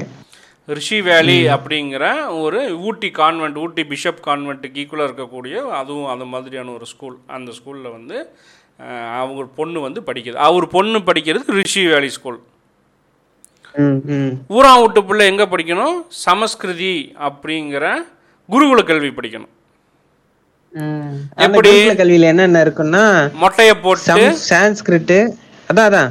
மொட்டையை போட்டு ஒரு வெள்ளை க துணியை கட்டிக்கிட்டு ஒரே ஒரு சந்தன போட்டை வச்சுக்கிட்டு ரெண்டு வேளை கஞ்சி அதை குடிச்சிட்டு ஒரு நாளைக்கு கிட்டத்தட்ட ஒரு அஞ்சு கிலோமீட்டர் ஆறு கிலோமீட்டர் நடக்க நடக்க விட்டு அவங்கள போட்டு கொல்ற ஒரு இடம். அதுக்கப்புறம் அந்த படிப்புனா ஒன்றும் பெரிய படிப்பெல்லாம் அதில் இருக்காது. ஒரு நாலஞ்சு லாங்குவேஜ் சான்ஸ்கிரிட்டு தமிழ் ஹிந்தி இங்கிலீஷ் இங்கிலீஷ்லாம் சொல்லி கொடுக்குறானே தெரில அதுக்கப்புறமா மேக்ஸ்ன்னு இன்னொன்று சொல்கிறானுங்க அது என்ன கதை யாருக்குன்னு தெரில எல்லாம் சத்குருக்கு தாங்க வெளிச்சம். அதுக்கப்புறம் ஸ்போர்ட்ஸ்ன்னு வானுங்க ஆனால் நீங்கள் அங்கே இருக்கிற குழந்தைங்கள பார்த்தீங்கன்னா அவங்க ஏதோ ஸ்போர்ட்ஸ் ஆக்டிவிட்டியில் இருந்த மாதிரியே தெரியல. அவங்களோட கண்ணெல்லாம் வந்து ஒரு கருவளையம் பூந்து அதுக்கப்புறம் உடல் நெளிஞ்சு தான் கிடப்பாங்க. இல்லை ஏன் ஏன் அப்படின்னா இவ- இவன் வந்து நைட்டு வந்து நீ தூங்க போகிறதுக்கு பத்து மணி ஆகிடும் காலைல அஞ்சு மணிக்கு எந்திரிக்கணும். அஞ்சு மணிக்கு எந்திரிச்சு அந்த தீர்த்த குண்டோன்னு இவன் வந்து அந்த மெர்க்குரியை உருக்கி வச்சிருக்கான் பாரு. அந்த கருமத்தில் போய் குளிக்கணும். அந்த ஏரியாவும் அந்த அதாவது இக்கரை பொழுவாம்பட்டி கிராமம் இருக்கிறது வந்து சிறுவாணி மலை அடிவாரம். நார்மலாகவே சில்னஸ் ஜாஸ்தி இருக்கிற அந்த ஏரியாவில் இவன் கருங்கல் அந்த தீர்த்த குண்டம் எப்படி இருக்கும்னா மேலேருந்து ஒரு முப்பது அடி ஆழத்தில் சுற்றிலையும் வந்து கிரானைட்டு அன்பாலிஷ்டு கிரானைட் கல்லில் பதிச்சு தான் அந்த குளத்தை கட்டி வச்சுருக்கானுங்க. அப்போ அது எவ்வளோ சில்லுன்னு இருக்கும்? அதில் வந்து இந்த குழந்தைய குளிச்சுட்டு வாக்கிங் போய் சாமி கும்பிட்டு லொட்டு லொஸ்கெல்லாம் பண்ணி முடிச்சு காலையில் ஒரு வேளை சோறு சாயந்தரம் ஒரு வேளை சோறு. இது வந்து அந்த சம்ஸ்க அதாவது பிரம்மச்சரியம் கடைபிடிக்கிறவங்க யாராக இருந்தாலும் ரெண்டு வேளை தான் உணவு எடுத்துக்கணும். இது அவனுக்கு ரூல்ஸு அதே மாதிரி சம்ஸ்கிருதி பள்ளியில சேர்க்கிற குழந்தைகளோட வயசு ஆறு டு பத்து. பத்துக்கு மேல எடுக்க மாட்டான். ஆறு டு பத்துல தான் அந்த சம்ஸ்கிருதி குழந்தைகளை வந்து உள்ள சேர்த்தி இருக்கிறானுங்க ம். இல்லை எனக்கு ஒரு டவுட் இருக்குது. இந்துஸ்தான் பிரைவேட் லிமிடெடோட கம்பெனி இருக்குது. எங்கன்னா கொடைக்கானல். கொடைக்கானல்லையா ம் கொடைக்கானல்ல. அங்க வந்து தெர்மாமீட்டர் ஃபேப்ரிகேட் பண்ணும்போது பாதரசம் வந்து ஏரியில கலந்துருச்சு அப்படின்னு சொல்லிட்டு நிறைய கேஸ் நடந்து அந்த கம்பெனியை மூடுறாங்க. ஆமா.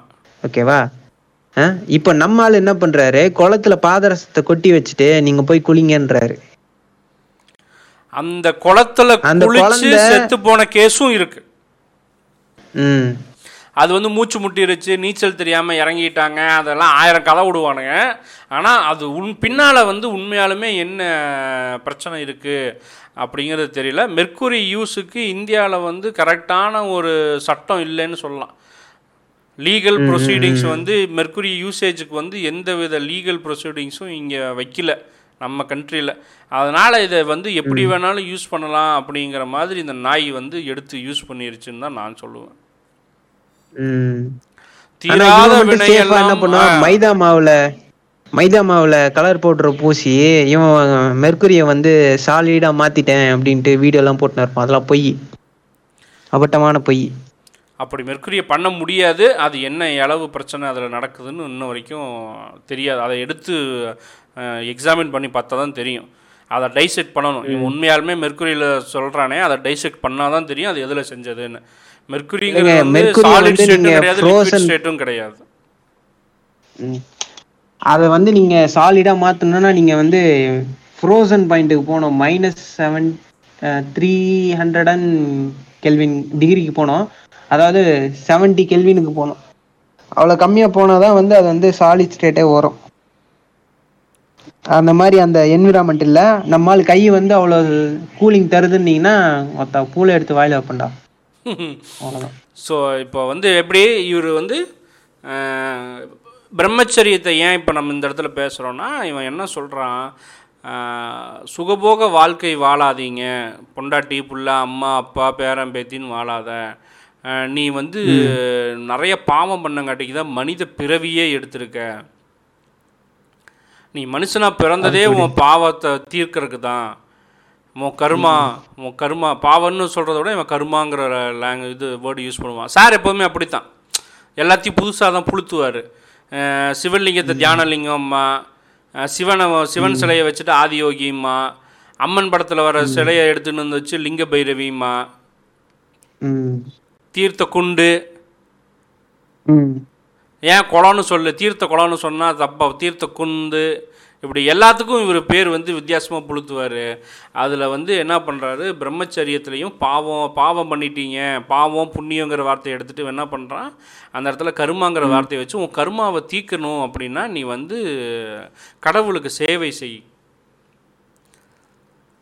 கடவுளுக்கு சேவை எப்படி செய்கிறது அவரோட கோயிலில் வந்து எல்லாத்தையும் வந்து பக்தர்கள் வர்றது போகிறது பிடிக்கிறது அப்புறம் இந்த ஃபவுண்டேஷனோட கண வரவு செலவு கணக்கு இதெல்லாம் பார்த்து நீ அடிமையாக இருந்து கூட்டி பெருக்கி கக்கூசல்லி நான் வளர்த்துற நாயோட. பிஎல்லி இதெல்லாம் பண்ணி எனக்கு சேவை செய்கிறதும் கடவுள் சேவை செய்கிறதும் ஒன்று இந்த இடத்துல சேவை செஞ்சு நீ வந்து முக்தி அடைஞ்சு போ. இன்னொரு பிறவி எடுத்து கஷ்டப்படாத.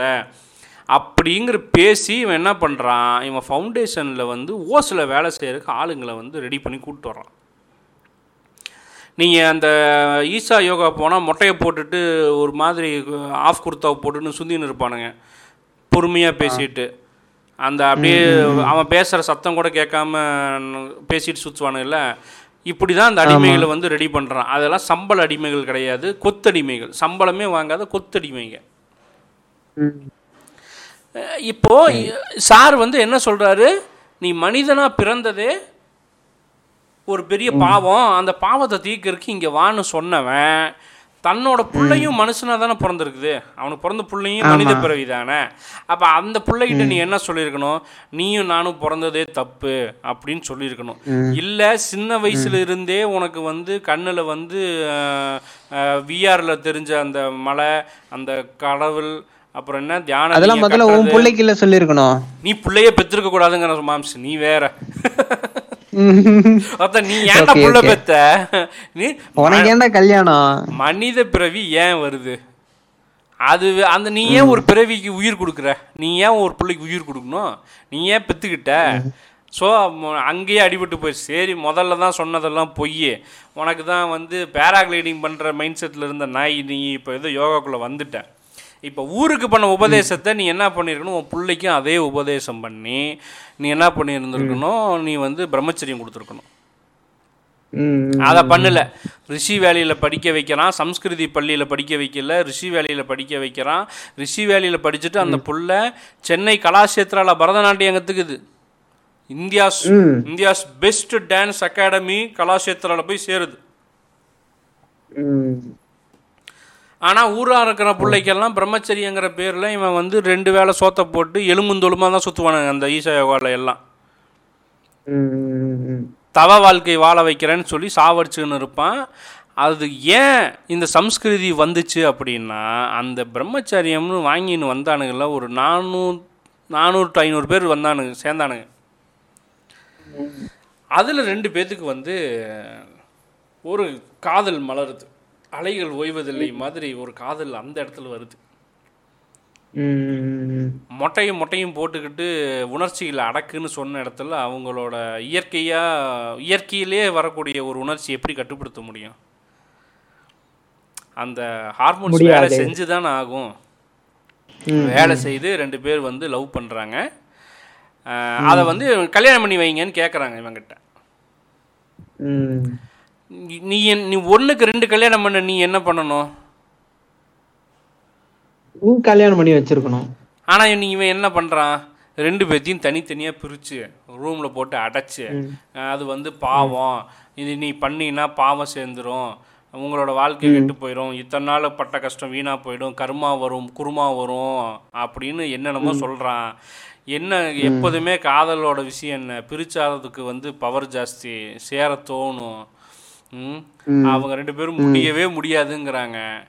அடிக்கிறான் அந்த அவனை போட்டு அந்த பயலை போட்டு அடிச்சதும் பார்க்குறானுங்க. சித்திரவதை பண்ணியும் பார்க்குறானுங்க. எதுவும் நடக்கல. ரெண்டு பேரும் உண்ணாவிரதம் இருக்கிறாங்க. சோறு திங்க மாட்டோன்னு ஓகே. ஸோ அப்போது உண்ணாவிரதம் இருந்து என்ன ஆகுது? ஏற்கனவே ரெண்டு வேளை சோறு தின்னு அரை உயிராக இருந்தவங்க உண்ணாவிரதம் இருக்கவும் ரொம்ப வீக்காக போயிட்டாங்க. அந்த அந்த பையனை தூக்கின்னு போகிறானுங்க நார்த் இந்தியாவில் ட்ரீட்மெண்ட் கொடுக்குறோன்னு போனவன் என்ன ஆனான்னு தெரியாது. போனவன் போனவன் தான் திரும்பி வரல. இந்த பொண்ணு இங்கே செத்து போயிடுது பாம்பு கடிச்சு செத்துருச்சுன்னு சொல்லி பாடியை ஹேண்ட் ஓவர் பண்ணிட்டாங்க. ஓகே. திரும்பவும் ஒரு காதல் ஸ்டோரி வருது. அதே பிரம்மச்சரிய குரூப்பில் திரும்பவும் ஒரு லவ் ஸ்டோரி வருது. ஆனால் முன்னால் நடந்த டேமேஜு அந்த கொலையினால் வெளியே போன ரெண்டு மூணு முக்கிய பொறுப்பில் இருந்தவங்க ரெண்டு மூணு பேர் வெளியே போகிறாங்க எல்லாரும் குசு கிசு கிசுன்னு பேசுகிறாங்க ஏன்னா ஒரு ஒரு ஒரு ஆர்கனைசேஷனுக்குள்ளே இப்படி நடந்தால் அது ஒரு பெரிய பேச்சு பொருளாக மாறும். அந்த பேச்சு பொருள் எங்கே அஸ்திவாரம் ஆட்டம் கண்டுருமோன்னு பயந்து போன ஜக்கி அடுத்து வந்த காதல் அங்கீகரித்து கல்யாணம் பண்ணி வச்சு டெல்லிக்கு பேக் பண்ணிட்டான். நீங்கள் போய் டெல்லி பிரான்ச்சை பாருங்கள் பாருங்க ஃப்ரெண்ட்ஸ் நான் ரொம்ப நல்லவன் ஃப்ரெண்ட்ஸ் லவ் மேரேட் எல்லாம் பண்ணி வைக்கிறேன் ஃப்ரெண்ட்ஸ் அப்படின்ட்டு ஆமாம் அந்த அடிமைகளை டெல்லிக்கு கடத்திடுறாரு. இந்த மாதிரி வர்ற எல்லாரையும் கடத்திக்கிட்டே இருந்தா நம்ம பொழப்பு என்ன வருது? அடிமை சிக்காதே அப்படின்னுட்டு சன்ஸ்கிருதி ஸ்கூலை வந்து ஆரம்பிக்கிறாரு. ஏன் அப்படின்னா பத்து வயசுக்கு கீழே இருக்கக்கூடிய உலகத்தை தெரிஞ்சுக்காத குழந்தைகளை கூட்டிகிட்டு வந்து இங்கே அடிமையாக்கி மொட்டையை போட்டு அந்த குழந்தை பருவத்தில் என்னெல்லாம் அனுபவிக்கணுமோ அதெல்லாம் அனுபவிக்க விடாமல் இந்த யோகா ஈஷா யோகா ஃபவுண்டேஷனுக்காகவே டிசைன் பண்ண ஆரம்பிக்கிறான் அந்த குழந்தைகளை.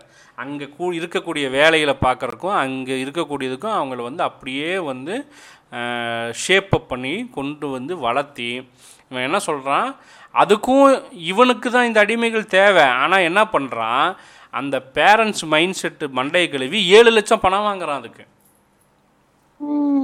அட்மிஷன் ஃபீஸு ம் ம் ம் அந்த ஏழு லட்சம் அட்மிஷன் ஃபீஸ் வாங்கி சேர்த்திக்கிட்டு இந்த சார் இந்த வேலையெல்லாம் பண்ணுறாரு சில பஞ்சாயத்துகள் வரும். இந்த சரியாக சாப்பிடாம நடந்து நடந்து குழந்தைகள் வந்து ஊட்டச்சத்து குறைபாடுனால ரொம்ப உடம்பு முடியாமல் போயிட்டா திருப்பி எடுத்துக்கிறேன்னு சொல்லும் போது அந்த பேமெண்ட் வந்து ஃபோர்ஃபிட்டடுன்னு சொல்லிடுவாங்களே தவிர திருப்பி தர மாட்டானுங்க ஃபோர்ஃபிட்டட் அது. அதுக்கப்புறம் பத்தொம்போது வயசில் பிரம்மச்சரியம் கொடுத்ததுக்கப்புறம் ஈஷா யோகாலேயே இருக்கிறதா இருந்தால் இருக்கலாம் இல்லை வெளியே போகிறதா இருந்தால் போய்க்கலாங்கிற ஆப்ஷன் கொடுக்குறான். ஆனால் ஒரு பத்து வயசுலேருந்து இப்படி இந்த இடத்துல இருந்தவன் பத்தொம்போது வயசில் வெளியே வந்து என்ன பண்ணுவான்? Is unfit for the society அவங்ககிட்ட வந்து டென்த்து. சர்டிஃபிகேட்டும் இருக்காது ப்ளஸ் டூ சர்டிஃபிகேட்டும் இருக்காது காலேஜுக்கும் போக முடியாது வேலைக்கும் போக முடியாது. ஏன்னா ஆறு மாதத்துக்கு ஒரு தடவை பேரண்ட்ஸை வந்து பார்க்கறக்கு அனுமதி இருக்குது. ஆறு மாதத்துக்கு ஒரு தடவை பேரண்ட்ஸ் பார்க்க போகும்போது வந்து என்னென்னா அவங்க பேரண்ட்ஸ் வெளியே கூட்டிகிட்டு போனால் சொந்தக்காரங்களை யாரையும் பார்க்கக்கூடாது. சொந்தக்காரங்க யாரும் வந்து முத்தம் கொடுத்துடக்கூடாது கொஞ்சிடக்கூடாது சினிமா பார்க்கக்கூடாது பாட்டு பார்க்கக்கூடாது என்டர்டெயின்மெண்ட் பார்க்கக்கூடாது. பாடங்கள் ப படம் பார்க்கக்கூடாது ஸ்நாக்ஸ் சாப்பிடக்கூடாது இதெல்லாம் இருக்குது இதெல்லாம் பண்ணனா என்ன ஆகும் தெரியுமா? ஆறா கெட்டுடுமா. அதே ஆரா டூ பாயிண்ட் ஓல சொன்னா அதே ஆரா அதே ஆறா. இவனும் வந்து என்னங்கிறான்? இந்த குழந்தைகளோட ஆறா கெட்டு போய் பிரம்மச்சரியம் நாசமாக போயிடுங்கிறான். ரைட் இவனுக்கு தெரிஞ்சதெல்லாம் கர்ம ஆரா கர்மா. ஆமாம் ஏன் இப்படி இவங்களை இந்த பிரம்மச்சரியம் வந்தவங்களையும் இந்த சம்ஸ்கிருதி குழந்தைகளையும் வந்து ஒரு நாளைக்கு பதினெட்டு மணி நேரம் வேலை வாங்குறான்னா கர்மாவை தீக்குறாராம். கர்மாங்கிறது வந்து ஏதோ பேங்க் அக்கௌண்ட் மாதிரியும் நீ வேலை செய்ய வேலை செய்ய உனக்கு கர்மாவை குறைச்சிக்கிட்டே வருவாங்கங்கிற மாதிரியும் ஓட்டுருக்கான் ஒரு ஓல் இதை நம்பி இருக்கிறானுங்க இப்போ சண்டை கிண்டை வரக்கூடாதுல்ல. சண்டை சச்சரவெல்லாம் வரக்கூடாதுல்ல. இந்த பிரம்மச்சரியம் வந்தவனுக்குள்ள. அவன் என்ன சொல்கிறான் நீ சண்டை கிண்டை போட்டினா உன் கர்மா அவனுக்கு போயிடும். வெயிட் ஜாஸ்தி ஆகிடும் நீ முக்தி வாங்குறதுக்கு வந்து ஆன்மீகம்ங்கிறது ஒரு மலை. மலை மேலே நீ வந்து உனக்கு போட்ட எல்லா கோட்டையும் நீ அழி மறுபடியும் முதல்ல இருந்து கோட்டை போடு அப்படின்ற மாதிரி கான்செப்டை உள்ள வச்சு வாலியை கையில கொடுத்து மறுபடியும் போய் தண்ணி அரைச்சிட்டு வா அப்படின்னு அனுப்பி விட்டுருவானுங்க சண்டை போட்டா. ஆமாம் இதாவது அது அதனால சண்டை போட மாட்டாங்க. நீ ஆன்மீகம் என்பது ஒரு மலை. மலை மேலே ஏறி போகிறதே ரொம்ப சிரமம். அதில் வந்து பொண்டாட்டி புள்ள அப்பா அம்மா இந்த சுகபோக வாழ்க்கை இதெல்லாம் வந்து லௌகீக வாழ்க்கையெல்லாம் என்ன ஆகும்னா சுமை மேற்கு மேலும் சுமை. நீ பெரிய மூட்டையை தூக்கிக்கிட்டு மேலே ஏறுறதுக்கு சமம். உன்னால் ஏறவே முடியாது. அதனால் அதை எல்லாத்தையும் விட்டுட்டு நீ வந்து தனியாக வந்து சொத்தையும் எழுதி ஈஷாவுக்கு கொடுத்துட்டு. ஆமாம் அதெல்லாம் வந்து தனியாக அதுக்கு டீம் எல்லாம் வச்சுருக்குறாங்க. அவங்ககிட்ட இருக்கிற வீடு வாசல் சொத்து கித்து இதெல்லாத்தையும் எழுதி வாங்கிடுவானுங்க எழுதி வாங்கிட்டு அவனை அடிமையாக அங்கே வச்சுக்கிட்டு நீ வேலை செய்யு அப்படின்னு சொல்லுவான். ஆனால் அவன் பிள்ளைனா ரிஷி வேலையிலையும் கலாஷேத்ராலையும் படிக்கணும். அப்படி படிப்பை படித்து முடிச்சுட்டு வந்த பொண்ணுக்கு ஒரு பிஸ்னஸ் வேணும் அப்படின்னு சொல்லி எங்கள் ஆள் ஒரு கம்பெனி ஆரம்பிக்கிறார். எப்படி அந்த கம்பெனி ஆரம்பிக்கிறாருன்னா ஒரு கப்புள் ஆர்கிடெக்ட் கப்புள் அவங்க. அந்த கப்புள் வந்து இவங்கிட்ட வந்து அடிமையாக சேர்ந்து என்ன பண்ணுறாங்க இவனுக்கு வேணுங்கிற எல்லா கன்ஸ்ட்ரக்ஷன் டிசைனையும் அவங்க ஓசலியாக பண்ணி கொடுத்துட்ருக்குறாங்க.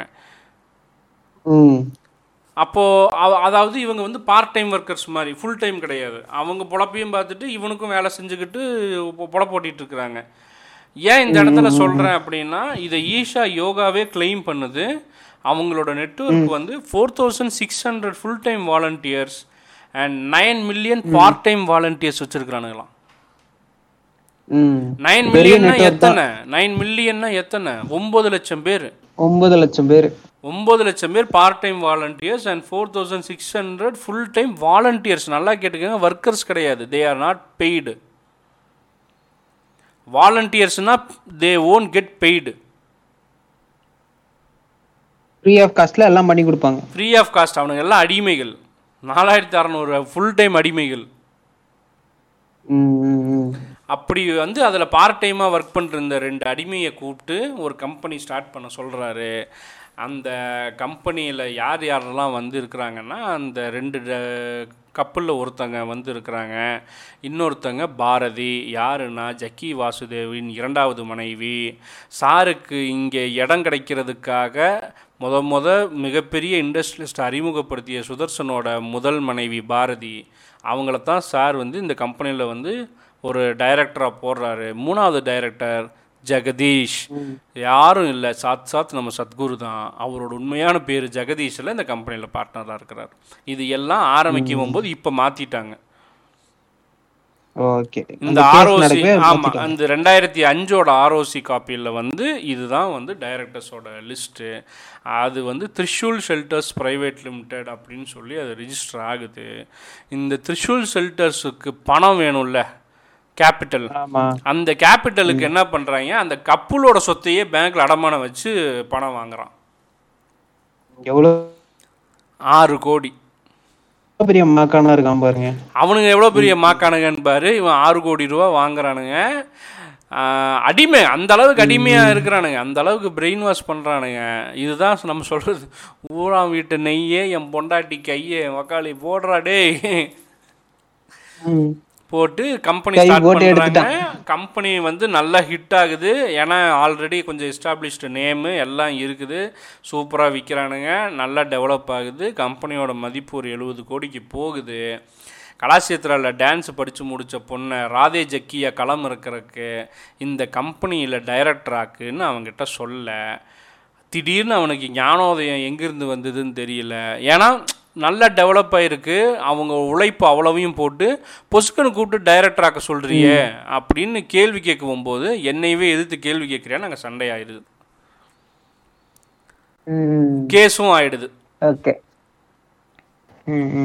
அப்புறம் அந்த இன்ஜினியர் வந்துட்டு இருக்கிறான் wait a minute who are you அப்படின்னு கேள்வி கேட்குறான் ஆமாம் அப்போ என்னடா என்னைய பார்த்தே கேள்வி கேட்குறியான்னு சண்டையாகி பிரச்சனையாகி பஞ்சாயத்துகள் பேசப்படுது.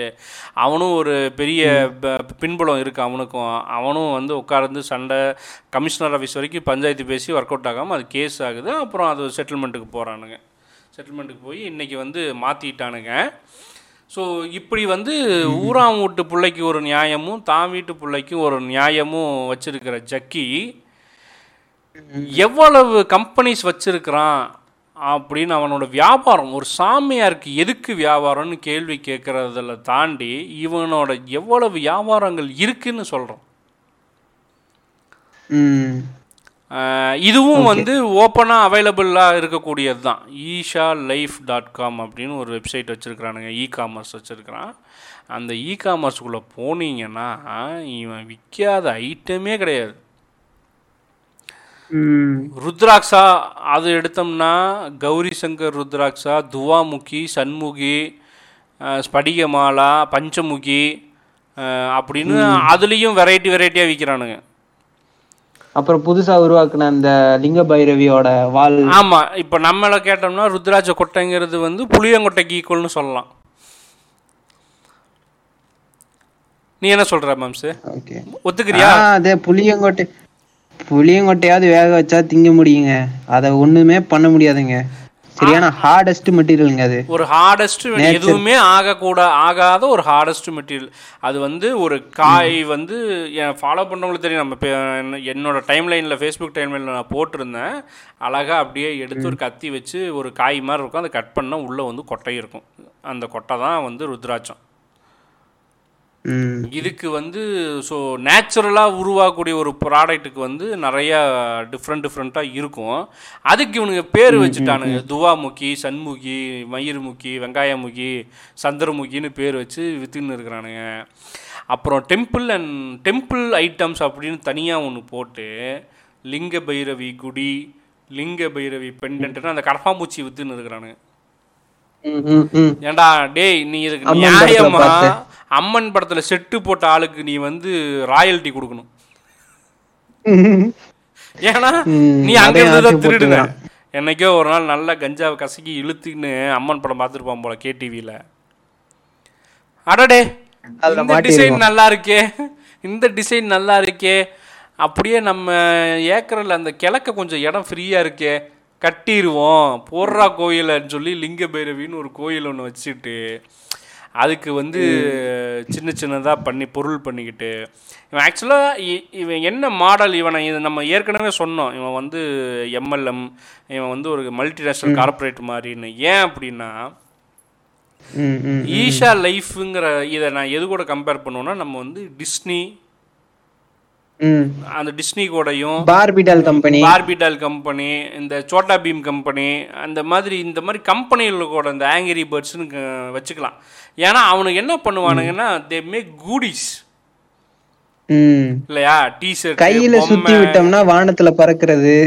எல்லாமே பண்ணுவானுங்க. என்ன எதை என்ன ப்ராடக்ட் பண்ணாலும் அதில் வந்து அவனுங்களோட ஃபிக்ஷனல் கேரக்டர்ஸை வந்து கொண்டு வருவானுங்க. நம்ம வந்து மேக்ஸில் சட்டை எடுக்க போனால் கூட பார்க்கலாம். மார்வல் டிசி காமிக்ஸோட கேரக்டர்ஸ் எல்லாமே வந்து பிரிண்ட் பண்ணால் அது ரேட்டு ஜாஸ்தியாக விற்பானுங்க பிரிண்டிங் இல்லாதது வந்து ரேட்டு கம்மியாக விற்கும் அவ்வளோதான் வித்தியாசம். ஸோ என்னன்னா அந்த மாதிரியான ஃபிக்ஷனல் கேரக்டருக்கு ஒரு ராயல்ட்டி பே பண்ணுவானுங்க. அது மாதிரி இவன் என்ன பண்ணுறான் ஈசான்னு ஒன்று உருவாக்கி அதில் இல்லாத சாமிகளையும் உருவாக்கி ஆதியோகிங்கிறது எங்கேயும் இல்லை. இவன் வச்சது தான் ஆதியோகின்னு வச்சு அது ஒரு மினியேச்சராக விற்கிறான் லிங்க பைரவின்னு வச்சு அது ஒரு மினியேச்சராக விற்கிறான் தியான லிங்கான அது ஒரு மினியேச்சராக விற்கிறான் அதை மட்டும் விற்கல ஸ்னேக் ரிங்குன்னு ஸ்னேக் ரிங் விபூதி விற்கிறான் பத்து ரூபாய்க்கு ஆரம்பிக்குதுடா. குங்குமம். பத்து ரூபாய்க்கு இந்த வெப்சைட் இந்த இ காமர்ஸில் பத்து ரூபாய்க்கு ஆரம்பிச்சு அவன் ஒன்றரை லட்ச ரூபா வரைக்கும் ஒரு ப்ராடக்ட்டை இ காமர்ஸில் மட்டும் வித்துட்டு இருக்கான் ம். அந்த ஒன்றரை லட்ச ரூபா ப்ராடக்ட் என்ன தெரியுமா? அந்த கரப்பாம்பூச்சியோட வால் பேனல் அருமண்டா. அவன் அந்த பத்து ரூபா சகிக்கலைங்க அதெல்லாம் எப்படிங்க காசு கொடுத்து வீட்டுல கொண்டாந்து மாட்டுறீங்க? எனக்கு கரப்பாம்பூச்சி ஃபீல் தான் வருது. அதுக்கப்புறம் அந்த கயிறு வேற அந்த கயிறு வேற க பத்து ரூபா அந்த சிகப்பு கலர் கயிறு இருக்குல்ல அது பத்து ரூபா. சிகப்பு கலர்ல ஒரு துணி விற்கிறான் அந்த லிங்க பைரவின்னு எழுதி அதை ஒரு துணியாக விற்கிறான் இப்படி அவன் விற்காததே கிடையாது அதில். அதில் வந்து சாம்பிராணி விற்கிறான் ஊதுபத்தி விற்கிறான் அவனை கூட விடல. கண்ணு தெரியாதவன் ரோட்டில் வித்துட்டு போகிறான் பாரு அந்த சாம்பிராணியும் அந்த இது என்னது அது? அந்த குச்சி வச்சுருப்பாங்களே. அதான் ஊதுவத்தி தான். ஊதுபத்தி. அந்த ஊதுபத்தி குடிசை தொழில் மாதிரி நடக்குதுல்ல அதை கூட இவனுக்கு பொறுக்கல. நானே விற்பேன் எல்லாத்தையும் நானே விற்பேன் அப்படியே நீங்களா? அதான் நான் சொல்ல வந்தேன். அண்ணா நீங்களா? அந்த மாதிரி அவன் வந்து விளக்கு விற்கிறான் அகல் விளக்கு விற்கிறான் கைலாஸ் தீர்த்தம்னு ஒன்று விற்கிறான் என் ஒக்காமவன் ம். மவுண்ட் கைலாஸ் இது எனக்கு வேற எங்கேயோ போகுது. நீ கரெக்டாக பிடிச்சின்னா வச்சுக்கேன் ஒரு சொட்டு. தீர்த்தம். இல்ல இல்ல ஒரு சொட்டு ஒரு ரூபா. அமெரிக்க ஏரிக்கலை ஏரிகளிலிருந்து எடுத்து வந்தது. அமெரிக்க எரிமலை ஏரியில் எடுத்து வந்து ஒரு சொட்டு ஒரு ரூபா. உங்க கை நடுக்க நின்றும். எய்ட்ஸ் குணமாயிரும். கேன்சர் பறந்து போயிரும் இந்த சதுரங்க வேட்டை படத்துல விற்பானுங்கல்ல கக்கூஸ்ல பிடிச்சி. ஆமா ஆமா ஆமா ஆமா ஆமா ஆமா அந்த கக்கூஸ்ல பிடிச்ச மிராக்கல் வாட்டர் அந்த மாதிரி கைலாஸ் தீர்த்தம். மக்காளி நீ வந்து கை மவுண்ட் கைலாஸ்ல இருந்து தண்ணி எடுத்துட்டு வந்து இங்க கொடுத்தேன்னு நீ வந்து கதை ஒண்ணு இருக்கிற. மவுண்ட் கைலாசே ஒரு ஃப்ரோசன் மவுண்ட் அதுல போய் எப்படிடா தண்ணி எடுக்க முடியும்? நாங்க அங்க என்ன பண்ணாங்க? ஒரு கேன் எடுத்துன்னு போய் அங்க இருக்கிற ஐஸ் எல்லாம் அள்ளி போட்டோம். அதை இப்படி கொண்டு வரும்போது தண்ணியா மாறிடுச்சு. என்னென்ன சொல்றான் பாருங்க. கம்பி கட்டுற கதையெல்லாம் சொல்றான். விபூதி விற்கிறான் அதுக்கப்புறம் யோகா ஸ்டோர்னு ஒன்று தனியாக வச்சிருக்கிறான் ஒக்காலோடி ம். யோகா எங்கட யோகாக்கு என்னடா ஸ்டோரு அப்படின்னா காட்டன் மேட்டான் தர்ப புல்லுல செஞ்ச தர்ப தர்ப புல் இருக்குல்ல. ஐயோ குத்துமே கீறிடுமே உடம்ப. அது அதுக்கு பேர் என்ன தெரியுமா வச்சிருக்கான்? தர்பா கிராஸ் மேட். ஆர்கானிக் மேட் வெட்டி வேர் மேட். மெடிடேஷன் சேர் வெட்டி வேர்ல கூட நாங்கள் மேட் செய்வோம். அரிப்பு வந்தே சாவீங்கடா சத்தியமா. மேட்டுக்கு cover bag purse towel eye pillow face mask ம். யோகா டிவிடி அப்புறம் வந்து குரு பூஜா செட்டு அப்படின்னு ஒன்று மகா சிவராத்திரி சாதனா சாதனம் அதாவது பொருட்களை வந்து இப்படி தான் பேர் வைப்பார் அவர். மகா சிவராத்திரி சாதனா சாமியானா சாதனா இன்னும் இளவுடா நீ விற்கல copper drinkware copper bottle விற்கிறான் மூவாயிரம் ரூபா ரெண்டாயிரம் ரூபா ஆயிரம் ரூபாய்ன்னு ஒரு கிலோ ரா காப்பர் ஒரு கிலோ நானூற்றி ஐம்பது ரூபா. இவன் மூவாயிரம் ரூபாய்க்கு விற்கிறான் நம்ம அண்ணன் வந்து ஆமா மூவாயிரம் ரூபா ரெண்டாயிரம் ரூபான்னு விற்பாரு copper water storage copper containers copper serveware அதாவது கிராக்கரி செட்டு அதை முத கொண்டு விற்கிறான் ஏன் இவன்? யார் யா இவன்? நீ சாமியார்ரா கிறுக்கு புண்டை. நீ எதுக்கு நீ வியாபாரத்துக்குள்ள வந்து எவ்வளவு வியாபாரம் பண்ற?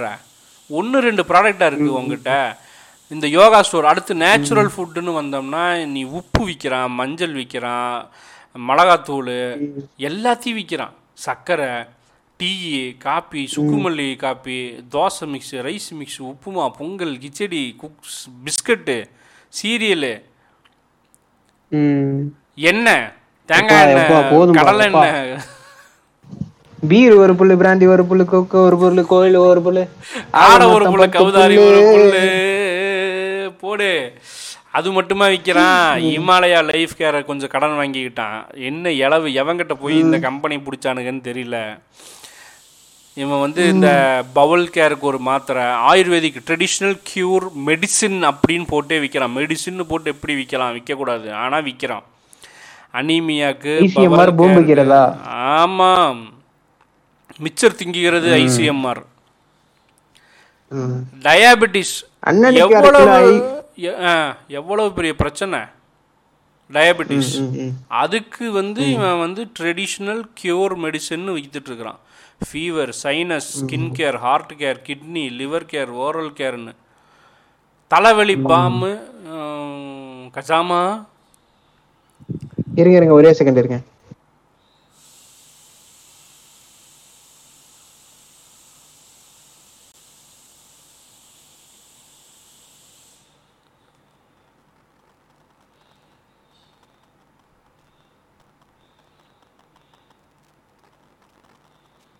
ஆ இப்போ கிளியரா இருக்கா? ஆ கிளியராக இருக்கு. ம். அப்புறம் கஜாமா முக்கியமான ஒன்று விற்கிறாயா மசாஜ் ஆயில் நீ. இப்போ தாயா கரெக்டாக விற்கிறான். இது ரொம்ப முக்கியமான விஷயமாச்சே நீ இது ஒன்று தாண்டா விற்கணும் வேற எதுவும் விற்கக்கூடாது ஆனால் நீ விற்க நீ எதெல்லாம் விற்கணுமோ அதை விற்காம எதை விற்கக்கூடாதோ அதை விற்கிற சாவன் பிரஸ் எல்லாம் சாவன் பிரஸ் எல்லாம் விற்கிறான் பாவண்டா அந்த டாபர். அதை வச்சு தான்டா புடப் போட்டுட்டு இருக்கிறான் ஈஷா சாவன் பிராஸ் ஜீவாமிர்தம் நீம் டர்மரிக்கு. கிளாத்திங் அதுவும் ஸ்டார்ட் பண்ணுறான் இவனை ஏன் இவன் வந்து மல்டிநேஷனல் கார்பரேட்னா அவனுக்கு தான் இப்படி விற்பானுங்க. நாய் பிஸ்கட்டும் விற்பானுங்க மனுஷன் திங்கிற. பிஸ்கட் ஆ இவனை விற்கிறான் sari விற்கிறான் naturally dyed undyed handloom linen bamboo fibre face mask purse towel முதற்கொண்டு விற்கிறான் இதுல இதுல என்ன பண்றான்? தனியா ஆதியோகின்னு அங்கேயும் ஒரு பிராண்டு கொண்டு வரான். அந்த யாதி ஆதியோகி வந்து அப்படியே பிரிண்ட் பண்ணது விற்பான் போல இருக்குது. அவன் முகம் தான் வேற என்ன? ஆ சேவிங் பண்ணா அவன் மூஞ்சி தான்.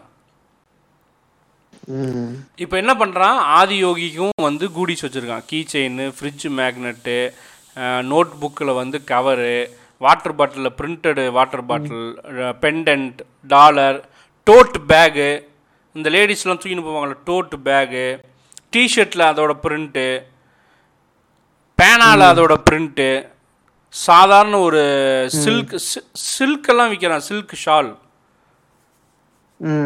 பட்டு ஷால் மூவாயிரம் ரூபா தெரியுமில்ல? காப்பர் கிளாஸ் சால்வை விக்கிறான்.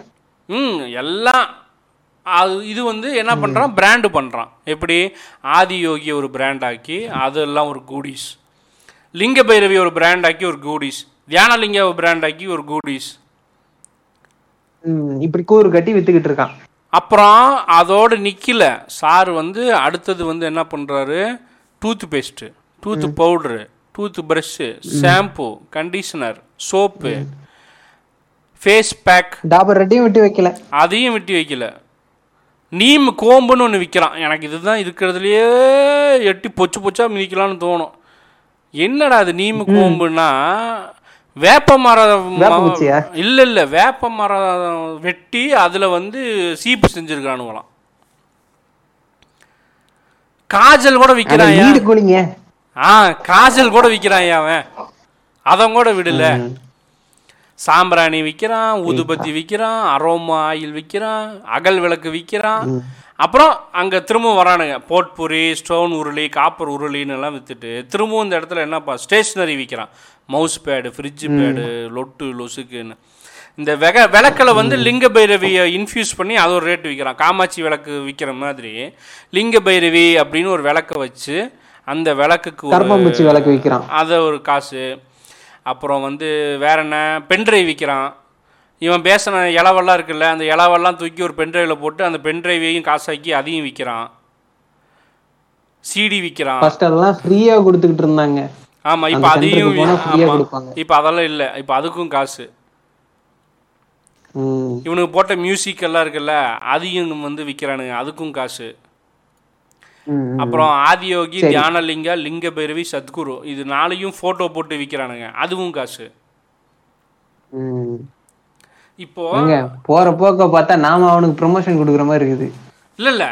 சரி இப்போ நான் சொல்கிறேன் இப்போ இவன் என்னெல்லாம் விற்கிறான்னு சொன்னேன்ல. இப்போ எத்தனை கம்பெனி ரெஜிஸ்டர் பண்ணியிருக்கானுங்கன்னு நான் ம். நான் படிக்கிறேன். நீங்கள் கேளுங்க. ரெண்டு நிமிஷம் ஆகும் கசாமா. வெயிட் பண்ணு. Okay. Ding dong Isha Foods and Spices, Isha. Hmm. Crafts, Isha Natural. Hmm. Organic Solutions, Isha Arogya, mm. Ulavan Agro Solutions, Trishul Foundation, Trishul Shelters, Krishi Landforms, Isha Institute of Inner Sciences, Isha Life Research Foundation, Isha Life Fitness System, Isha Capital, Isha beauty products and wellness Isha business private limited எப்படி? போதும் போதும் போதும். ரொம்ப பெருசா போகுது. Ministry of corporate அஃபையர்ஸில் கிடைச்ச data படி இந்த எல்லா கம்பெனியும் சேர்த்து டூ தௌசண்ட் நைன்டீன் அண்ட் டுவெண்ட்டியில் ரெவன்யூ ஜென்ரேட் பண்ணது வந்து ஹண்ட்ரட் அண்ட் செவன்டீன் க்ரோர்ஸ் ம். இப்போ சார் வந்து எப்படின்னா இதை மட்டும் விற்கிறவர் இல்லை அவர் தன்னையே விற்கிறவர் ம். அது எப்படி தெரியுமா? கைலாஷ் எதனா ஜாப் எதனா போறாரா? கைலாஷ் மான்சரோவர் அப்படின்னு சொல்லி ஒரு ட்ரிப்பு அவனுங்க வந்து கூட்டு போகிறானுங்க ஓ எக்ஸ்க்ளூசிவ் அது வந்து டூர் ஸ்பிரிச்சுவல் டூர். அது பேர் கைலாஷ் மான்சரோவர் ஸ்பிரிச்சுவல் டூர் அதில் நீ ஜக்கி கூட ட்ராவல் பண்ணணும் ஒன் டு ஒன் அப்படின்னா ஃபிஃப்டி லேக்ஸ் சார்ஜ் அவன் பெரிய இன்டர்நேஷனல் ஃபிகரு ஃபிஃப்டி லேக்ஸ் போறாங்க. பதிமூணு நாள் ட்ரிப்பு கைலாஷ் மான்சரோவருக்கு. அதுவே நீ வந்து அவ்வளோ பெரிய பணக்காரன் இல்லை என்கிட்ட காசு இல்லை அதெல்லாம் அப்படியெல்லாம் போக முடியாது தனியாக அப்படின்னா நாங்கள் உனக்கு ஒரு ஆப்ஷன் வச்சுருக்கோம். ஒரு சீப்பர் வெர்ஷன் அறுபது? அறுபது பேர் இருக்கிற குரூப்புக்கு அறுபது பேர் இருக்கிற ஒரு பஸ் எடுத்துக்கிட்டு குரூப்பு வந்து போகலாம் ஒரு ஆளுக்கு two point seven five lakhs only அதுலேயே இன்னொரு பேக்கேஜ் வச்சிருக்கிறானுங்க. அது என்ன டீட்டெயில் எனக்கு தெரியல பட் அது three point four five lakhs package. அப்புறம் ஜக்கி பக்கத்துலயே உட்காந்து போற மாதிரி விண்டோ சீட். மாதிரி எதனா ஆப்ஷன் இருக்கும். ஸோ சிக்ஸ்டி மெம்பர்ஸுங்கிறது எனக்கு ரொம்ப ஜாஸ்தியாக இருக்குங்க. ரொம்ப கூட்டமாக இருக்குன்னு நீங்கள் ஃபீல் பண்ணீங்கன்னா there is another package group of thirty five point five lakhs only each அதேங்கப்பா அப்புறம் ஸ்பெஷல் பேக்கேஜ் ஒன்று இருக்குது. பன்னெண்டு லட்ச ரூபா கொடுத்தீங்கன்னா நாங்கள் வாங்கி வச்சிருக்கிற பிஎம்டபிள்யூ பைக்கை சத்குரு ஓட்டுவார். நீங்கள் பின்னால் உட்காந்துக்கலாம் ஹிமாலயாஸை ரவுண்ட் அடித்து காட்டுவோம். அப்புறம் இதெல்லாம் எவன்டா காசு கொடுத்து போவான்னு நீங்கள் கேட்டீங்கன்னா அதுக்கும் ஒரு டேட்டா சொல்கிறேன் ரெண்டாயிரத்தி இருபத்தி ஒன்று அதாவது செகண்ட் வேவ் ஸ்டார்ட் ஆகிறதுக்கு முன்னால் பதினேழு குரூப்பு அதாவது அறுபது பேர் வந்து ஒரு குரூப்புக்கு அப்படி பதினேழு குரூப்பு ரெண்டு புள்ளி எழுபத்தஞ்சு லட்சம் ஒரு ஆளுக்குன்னு கட்டி மொத்தம் பதினேழு குரூப் ரெஜிஸ்டர் பண்ணியிருக்காங்க two point seven five lakhs பேக்கேஜில் அப்பனா பெரிய அமௌண்ட் கிடைக்குங்க? ஆமாம் நாலு நாலு குரூப்பு நாலு குரூப்பு நாலு into sixty members three point four five லேக்ஸில் ஒரு பேக்கேஜ் புக் பண்ணியிருக்கிறாங்க அதாவது three point four five lakhs into sixty into four இப்பவே கண்ணை கட்டுதுடா சாமி. அப்புறம் குரூப் ஆஃப் சிக்ஸ்டிக்கு ரெண்டு குரூப் ஆஃப் சிக்ஸ்டி பேக்கேஜில் ரெண்டு குரூப் புக் பண்ணியிருக்கிறாங்க. இப்போ தெரியுதா சாரு எவ்வளோ பெரிய வியாபாரின்னு? க்ரோர்ஸ்ல போகுதுங்க. இதுவே க்ரோர்ஸ்ல போகுது. இது அத்தனையுமே சாரு பப்ளிக் சேரிட்டபிள் ட்ரஸ்ட்டுக்குள்ளே கொண்டு வந்து டேக்ஸ் எவேஷன் பண்ணின்னு இருக்கிறார். ஜீரோ டேக்ஸ் தான் பே பண்ணுறார் எல்லாத்தையும் பப்ளிக் சேரிட்டபிள் ட்ரஸ்ட்டுக்குள்ளே கொண்டு வந்து யூஸ் பண்ணின்னு இருக்கிறார் இப்போ நான் ஒரு லிஸ்ட் ஆஃப் க ஒரு பத்து பதினஞ்சு கம்பெனி டீட்டெயில்ஸ் படித்தேன்ல இப்போ இதை ஒத்துக்க மாட்டேம்பாங்க. நான் சொல்கிறேன் அதெல்லாம் ஒத்துக்காமல் இருக்கிறதெல்லாம் ஒன்றும் கிடையாது. நான் ஃபுல்லாகவே வந்து சொல்கிறேன் இது எப்படி வந்து பின்னி பிணைஞ்சிருக்கிறானுங்கன்னு.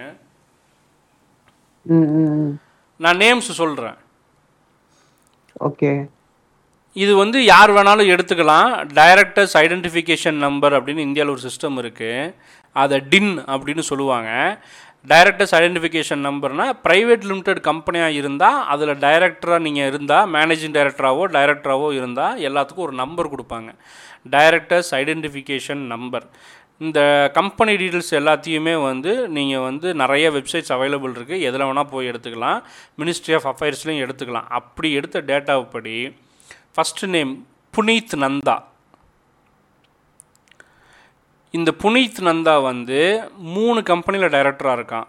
Isha natural beauty products and wellness Trishul shelters Krishi land farm developers இது மூணுலேயும் இந்த ஒரு ஆளே இருக்கலாம். இது மூணு மெயின் டொமைன் தானே? ஆமாம் மெயின் டொமைன் தான். அவன் தான் டைரக்டர் அவன் வந்து மூணு கம்பெனி இந்த மூணு கம்பெனிலையும் அவன் டைரக்டராக இருக்கான்.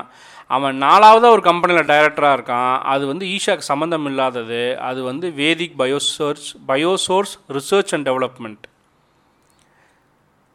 எனக்கு சூடோ சயின்ஸ் மாதிரியே இருக்கு டாபிக்கே சூடோ சயின்ஸ் இல்லை. அந்த வெல்னஸ் ப்ராடக்ட் வித்துட்டு இருக்கிறானுங்கல்ல. அது வந்து இதுல இருந்து எடுத்து வித்துன்னு இருக்கிறானுங்க போல. ஓகே. இப்போ அடுத்து சித்த மருந்து கடையா? ஆமா. சரி. மௌமிதா சர்மா சௌகதா சென். பேரு தான் இது தப்பா எதுவும் எடுத்துக்கூடாது. கெட்ட வார்த்தையெல்லாம் நினைச்சக்கூடாது. மௌமிதா சர்மா சௌகதா சென். இந்த அம்மா உழவன் அக்ரோ சொல்யூஷன்ஸில் டைரக்டரு கிருஷி லேண்ட் ஃபார்மில் டைரக்டரு த்ரிஷூல் ஃபவுண்டேஷன்ஸ்லையும் டைரக்டரு ஈஷா நேச்சுரோ ஆர்கானிக் சொல்யூஷன்ஸில் டைரக்டரு த்ரிஷூல் ஷெல்டர்ஸ்லேயும் டைரக்டரு.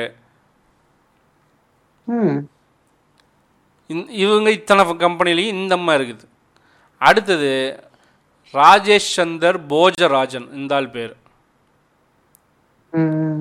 இவன் ஈஷா பிஸ்னஸ் ஈஷா லைஃப் இது Isha crafts Isha institute of inner science இது நாலுலேயும் இவன் டைரக்டராக இருக்கான்.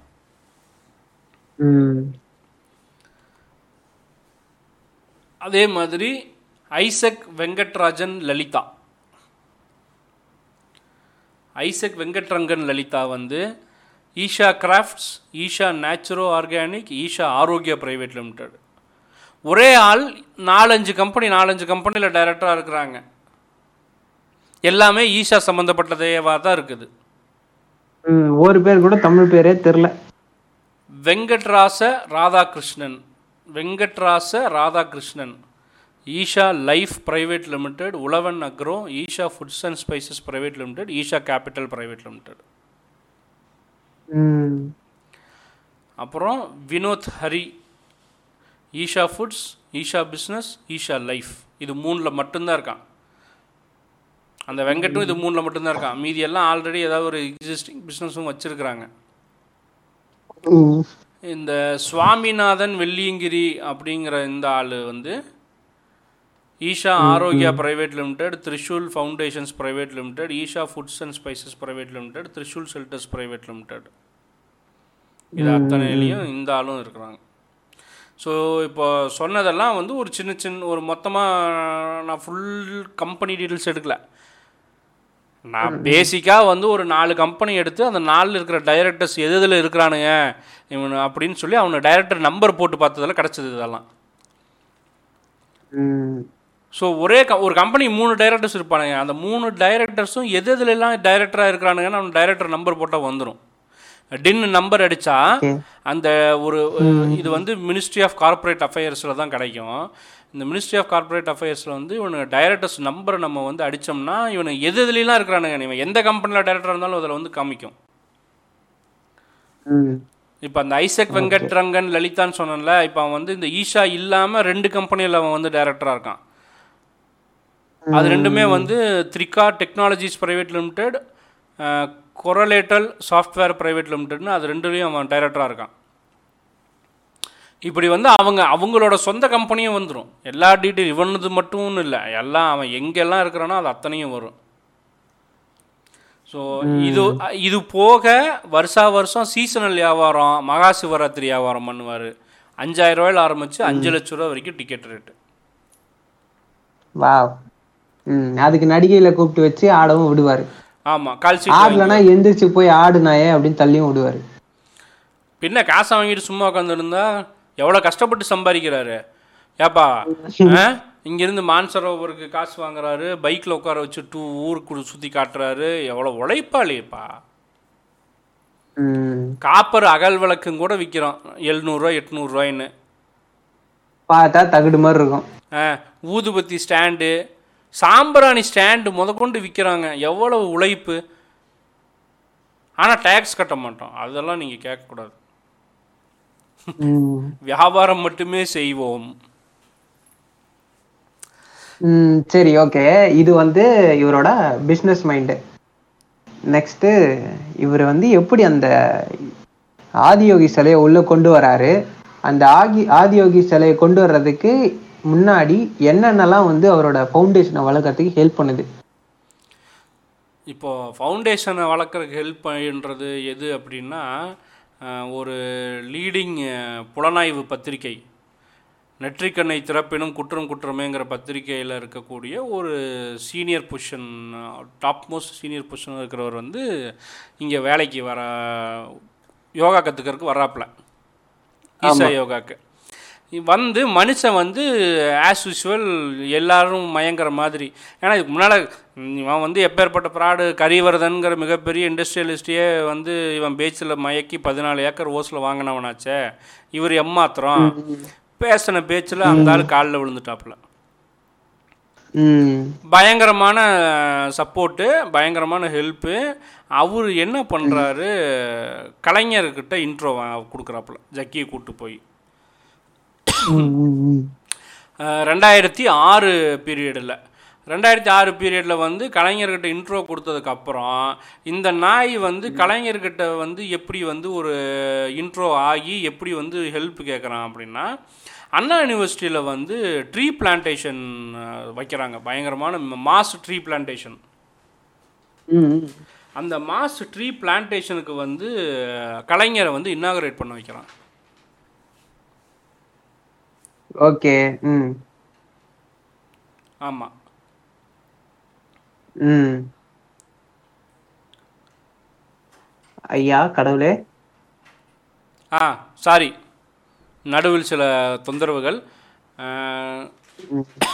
கலைஞர்கிட்ட வந்து அந்த ட்ரீ பிளான்டேஷன் ஃபவுண்ட் அந்த இன்னாகரேஷனை வந்து கலைஞரை வச்சு பண்ணுறான் அப்போ தான் நல்லா ஞாபகம் இருக்கா மாம்ஸ்? அப்போ தான் வந்து இந்த நாய் வந்து இது ஆரம்பிக்குது அந்த பசுமை கரங்கள் திட்டம். ஆமா பசுமை கரங்கள் திட்டம் ஆரம்பிச்சு அதுதான் அந்த அப்துல் கலாம் விவேக் அப்படின்னு ஒரு ஒரு கேங்கோட சேர்ந்து மரம் நடுறேன் நீங்க காசு கொடுங்க உங்களால மரம்லாம் நட முடியாது. நான் மரம் நடுறேன் நீங்க காசு கொடுங்க நான் வந்து அந்த மரத்தெல்லாம் பாத்துக்கிறேன் அப்படின்னு சொல்லிட்டு முப்பத்தி அஞ்சு லட்சம் மரங்க மரக்கன்றுகளை நட்டதாக கணக்கு காட்டி இந்திரா காந்தி விருது வந்து வாங்குறாரு நம்ம ஜக்கி வாசுதேவ் அவர்கள். ஆமாம் அம்பரா அம்பரா அம்பரா அம்பரா. எல்லா மரமும் அம்புரா மட்டுமே.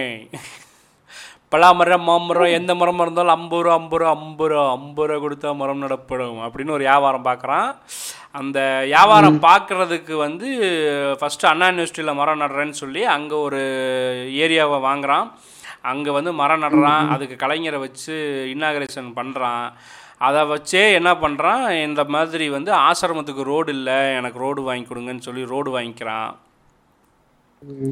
தார் ரோடு சாதா ரோடு மண் ரோடாக இருந்தது வந்து தார் ரோடாக மாறுது. தார் ரோடா மட்டும் மாறினதும் இல்லாமல் ஃபாரஸ்ட் ரோடு யூஸ் பண்ணுறதா இருந்துச்சு அப்படின்னு சொன்னால் என்ட்ரியில் ஃபீஸ் வாங்குவாங்க. அந்த ஃபீஸையும் இருபது ரூபா பத்து ரூபா வாங்குவாங்க. ஆமாம் அந்த ஃபீஸையும் விலக்கி விட்டுறாங்க. கலைஞர் வந்து விலக்கி விட்டுறாப்புல. அதுக்கப்புறமேலு இவன் வந்து ஆளுங்கட்சியோட சப்போர்ட் இருக்குங்கிற ஒரே ஒரு விஷயத்தினால சார் வந்து ஐம்பத்தி ஐயாயிரம் ஸ்கொயர் ஃபீட் பில்டிங் அந்த பீரியடில் மட்டும் கட்டுறான். அதுக்கு முன்னால் முப்பத்தி ஐயாயிரம் கட்டியிருக்கிறான். ரெண்டாயிரத்தி ஆறு வரைக்கும் தொண்ணூற்றி ஒம்போதில் ஆரம்பித்து ரெண்டாயிரத்தி ஆறு வரைக்கும் கட்டினது முப்பத்தி ஐயாயிரம் ஸ்கொயர் ஃபீட்டு ரெண்டாயிரத்தி ஆறு டு ரெண்டாயிரத்தி பதினொன்று மட்டும் கட்டினது ஐம்பத்தி ஐயாயிரம் ஸ்கொயர் ஃபீட்டு ஆக மொத்தம் தொண்ணூறாயிரம் ஸ்கொயர் ஃபீட் பில்டிங் வந்துடுது ரெண்டாயிரத்தி பதினொன்று வாக்கில்.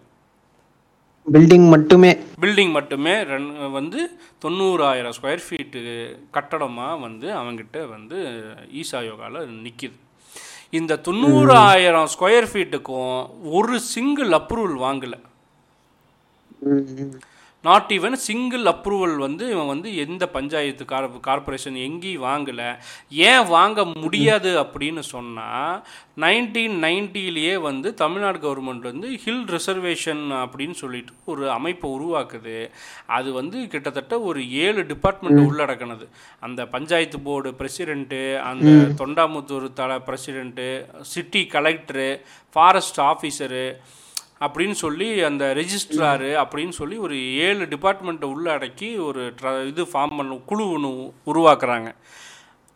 ஒரு பத்துக்கு பத்து கட்டணம் கட்டுறதா இருந்தாலும் அவங்க கிட்ட வந்து பர்மிஷன் வாங்கணும். அவங்க நேரில் வந்து பார்த்துட்டு தான் அப்ரூவல் கொடுப்பாங்க. அப்புறமேல் தான் கட்ட முடியும். ஆனால் இந்த நாகு எதை பற்றியும் கவலைப்படாமல் அவன் இஷ்ட புண்டைக்கு கட்டுறான். கட்டினே இருக்கிறான். எந்த யாரோட இதுவும் இல்லாமல் இடையூறும் இல்லாமல் உள்ளே வந்து அத்துமீறி கட்டிட்டு இருக்கிறான். அதே மாதிரி. அங்கே இருந்த விவசாய நிலங்களையும் இவனுக்கு காசு இவங்கிட்ட இருந்த காசு கொட்டு பக்தர்கள் வந்து கொட்டுறாங்கல்ல காசை டொனேஷன்னா அதை வச்சு அப்படியே வந்து இவனோட பதினாலு ஏக்கராவை வந்து நூற்றி அறுபது ஏக்கருக்கு இன்னைக்கு எக்ஸ்பேண்ட் பண்ணியிருக்கான். வாங்குவான். இடத்த எப்படி வாங்குறதுன்னா முன்னால இடத்த வாங்கிட்டா பின்னால இடத்துக்கு வழி விட மாட்டானுங்க இவனுங்க. ஃபென்ஸ் போடுவாங்க. இம்மீடியட்டாக ஃபென்ஸ் போடுவானுங்க. ஃபென்ஸ் போட்டு அவனுக்கு வழி விடாம வழி கேட்டாலும் கொடுக்க மாட்டேங்காம இவங்களோட இன்ஃப்ளூயன்ஸும் இவனுக்கு இவன் இவன் இவனுக்குன்னு ஒரு இன்ஃப்ளூயன்ஸ் இருக்குல்ல இண்டஸ்ட்ரியல் இன்ஃப்ளூயன்ஸு அதை வச்சு அதை வச்சு ஆஃபீஸர்ஸு யாராக இருந்தாலும் ஒரு இன்ஃப்ளூயன்ஸை யூஸ் பண்ணி எங்கே போனாலும் ஒன்றும் பண்ண முடியாது என்கிட்ட தான் வந்தாகணும் கடைசியாங்கிற மாதிரி வந்து ஒரு ஸ்கெட்ச் போட்டு அந்த பண்ணியிருக்கான். ஆமாம் இதை இதை லேண்ட் என்க்ரோச்மெண்ட் அப்படின்னு டைரெக்டாக சொல்லிட முடியாது. வழி விடாமல் இதுவும் என்க்ரோச்மெண்ட் தான்.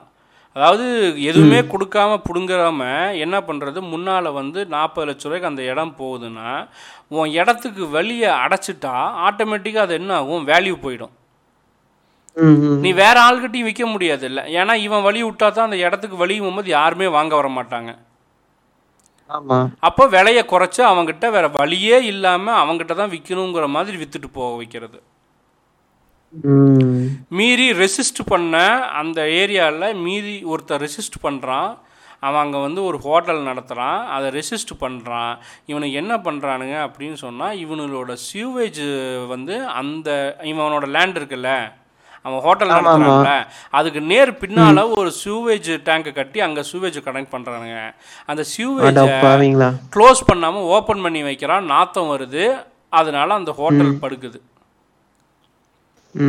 அடி அடிச்சு பிடுங்கிறத விட இப்படி எல்லாம் டெக்னிக்கலாக பிடுங்கிறது ஃபென்ஸ் போடுறது அவனோட அவனோட அவனை சர்க்குலேட் பண்ணி அவனை வந்து டார்கெட் பண்ணி இடத்த வாங்குறது. டோட்டல் பிஸ்னஸ் மைண்ட்ல இறக்கி விளையாடுறானுங்க ஆமாம் இதை இது இப்படி இவன் இவனோட லேண்ட் கிராபிங்கை பார்த்து தெரிச்சு போய் அங்கேருந்து ட்ரஸ்டி நிறைய பேர் வெளியே வந்துட்டாங்க. வெளியே வந்த ட்ரஸ்டி இறந்தும் போயிடுறாரு. மர்மமான முறையில். லைக் கோடநாடு எஸ்டேட் எப்படி கோடநாடு எஸ்டேட்டில் சம்மந்தப்பட்டவங்க எல்லாருமே செத்து போனாங்களோ அது மாதிரி இதிலிருந்து ஏதாவது வெளியே வந்தவங்களையும் மர்மமான முறையிலேயே இறந்து போகிறாங்க இவனு அதாவது ஒரு IAS cadre Punjab IAS cadre Punjab cadre IAS officer Balamurugan சொல்லிட்டு ரொம்ப ஆர்வத்தோட வே செஞ்சிட்டு இருந்த வேலையை விட்டு போட்டு இங்கே வந்து சிஇஓவா இவங்கிட்ட வந்து சேர்றாப்புல. சேர்ந்து உள்ளே நடக்கிற உண்மையெல்லாம் பார்த்ததுக்கப்புறம் என்ன காலு பொச்சில் அடிக்கிற அளவுக்கு ஓடுறான் பஞ்சாபுக்கே ஓடிட்டான். ஆளை விடுங்கடா சப்பா டேய் என்னால் முடியலடா எங்கிருந்து யாரா நீங்கன்னு தெரிச்சு ஓடுறான்.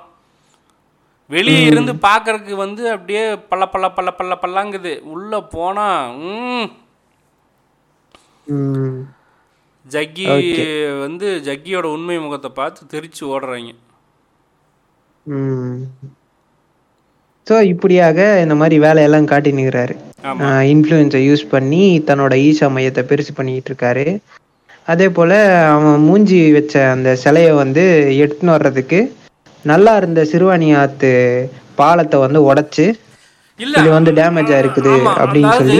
அது வந்து ஒரு சிங்கிள் வே பாலம் சின்னதா இருக்கிற பாலம். அது வந்து அந்த பாலத்து வழியா அந்த சிலை பெருசு பெரிய சிலையை கொண்டு போக முடியாதுன்றதுக்காக அந்த பாலம் டேமேஜா இருக்குதுன்னு சொல்லிட்டு உடைச்சு அதுக்கு போன பீரியட்ல இருந்த தனி பாலத்தை கட்டி இல்ல அதான் போன பீரியட்ல இருந்த ஒரு மினிஸ்டரு மிக செல்வாக்கான ஒரு மினிஸ்டரு கோயம்புத்தூரையே சொந்த ஊராக கொண்ட மினிஸ்டரு அந்த மினிஸ்டரோட சப்போர்ட்டில் பாலத்தை இம்மீடியட்டாக அங்கே வந்து பெருசாக வந்து கட்டி அந்த பாலத்தின் வழியாக மிகப்பெரிய கற்களை கொண்டு போகிறதுக்கு வசதியாக எல்லாம் ஏற்பாடு பண்ணிக்கிட்டாங்க.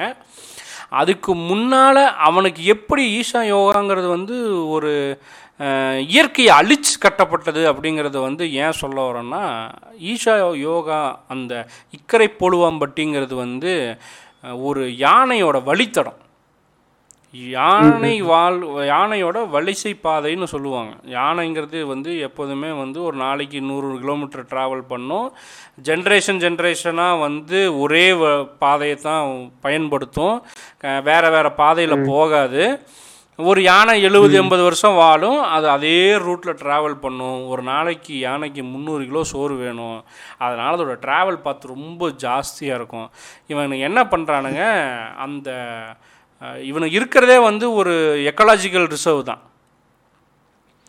எக்கலாஜிக்கல் ரிசர்வ்டு ஃபாரஸ்ட்டில் வந்து இவன் வந்து ஆசிரமத்தை வந்து வச்சுக்கிட்டு அந்த இடத்துல எலக்ட்ரிக்கல் ஃபென்ஸ் போடுறதுனால என்ன ஆகுது? இந்த யானை வந்து வர முடியாமல் அதோட ரூட் டிஸ்டர்பன்ஸ் ஆகி அது செம்மேடு நரசிபுரம் அப்படின்னு நிறையா சுற்று வட்டாரத்தில் இருக்கக்கூடிய இடத்துல வந்து யானை வெளியே வந்து ஹியூமன் அனிமல் கான்ஃப்ளிக்ட் ஆகுது ஓகே அது வந்து விளை நிலத்துக்குள்ளே போகுது பயிரை நாசம் பண்ணுது வீட்டை இடிக்குது நிறைய பஞ்சாயத்து ஆகுது.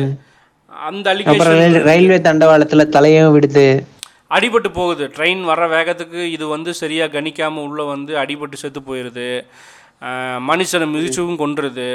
ஸோ ஒரு டேட்டாபேஸ் கணக்குப்படி டுவெண்ட்டி இயர்ஸ் ஆஃப் பீரியடில் நூற்றுக்கணக்கான யானையும் நூற்றுக்கணக்கான மனுஷங்களும் இறந்துருக்குறாங்க. இதை பற்றி டீட்டெயில்ஸ் வந்து சவுக் சங்கர் வந்து தன்னோட யூடியூப் வீடியோஸ்கள் நிறைய போட்டிருப்பாரு. அவர் இவங்க மேலே என்விரான்மெண்டல் அலிகேஷன் நிறைய வச்சுருக்காரு. அதில் பார்த்து நீங்கள் தெரிஞ்சுக்கோங்க. சவுக்கு வந்து என்விரான்மெண்டல் அலிகேஷனும் வச்சிருக்கிறாப்புல ஒரு இன்கம் பேஸ்டு இன்கம் டேக்ஸ்லையும் ஒரு கம்ப்ளைண்ட் பண்ணியிருக்கான் ஃபைல் கேஸ் ஃபைல் பண்ணியிருக்கான். இந்த டேக்ஸ் எவேடிங் அலிகேஷனும் கேஸும் போட்டிருக்கான். அந்த ஆள் மட்டும் இல்லை ஏகப்பட்ட மர்டர் கேஸ் மேலேயும் ஒன்று இருக்குது. இந்த மாதிரி எக்கலாஜிக்கல் அலிகேஷன்லேயும் கேஸ் இருக்குது. அஹ், சிறுவாணிலேருந்து திருட்டுத்தனமாக தண்ணி எடுக்கிறானுங்கிற அலிகேஷன் இருக்குது. தானிக்கண்டி அப்படிங்கிற ஒரு ட்ரைபு வில்லேஜுக்கு போகிற வழியை அடைச்சிருக்கிறானுங்கிற அலிகேஷன் இருக்குது. அந்த வழி பூரா எலக்ட்ரிக்கல் ஃபென்ஸ் போட்டாங்கங்கிற அலிகேஷன் இருக்குது. எலக்ட்ரிக்கல் ஃபென்ஸ் எக்கலாஜிக்கல் ரிசர்வ் ஃபாரஸ்ட்டில் போடக்கூடாது. அப்படி எலக்ட்ரிக்கல் ஃபென்ஸு போட்டு ஒரு வனவிலங்கு இறந்துருச்சுன்னு சொன்னால் ஜெயிலுக்கு போகணும் அப்படிங்கிறது வந்து சட்டம் சொல்லுது. அதுதான் நம்மளோட லீகல் சிஸ்டம் சொல்லுது. ஆனால் ஏகப்பட்ட அத்துமீறல் பண்ண ஜக்கியை யாரும் இது வரைக்கும் கேள்வி கேட்கல கை வைக்கல தொடலை. அவனோட இன்ஃப்ளூயன்ஸை யூஸ் பண்ணிகிட்டு இருக்கிறான்.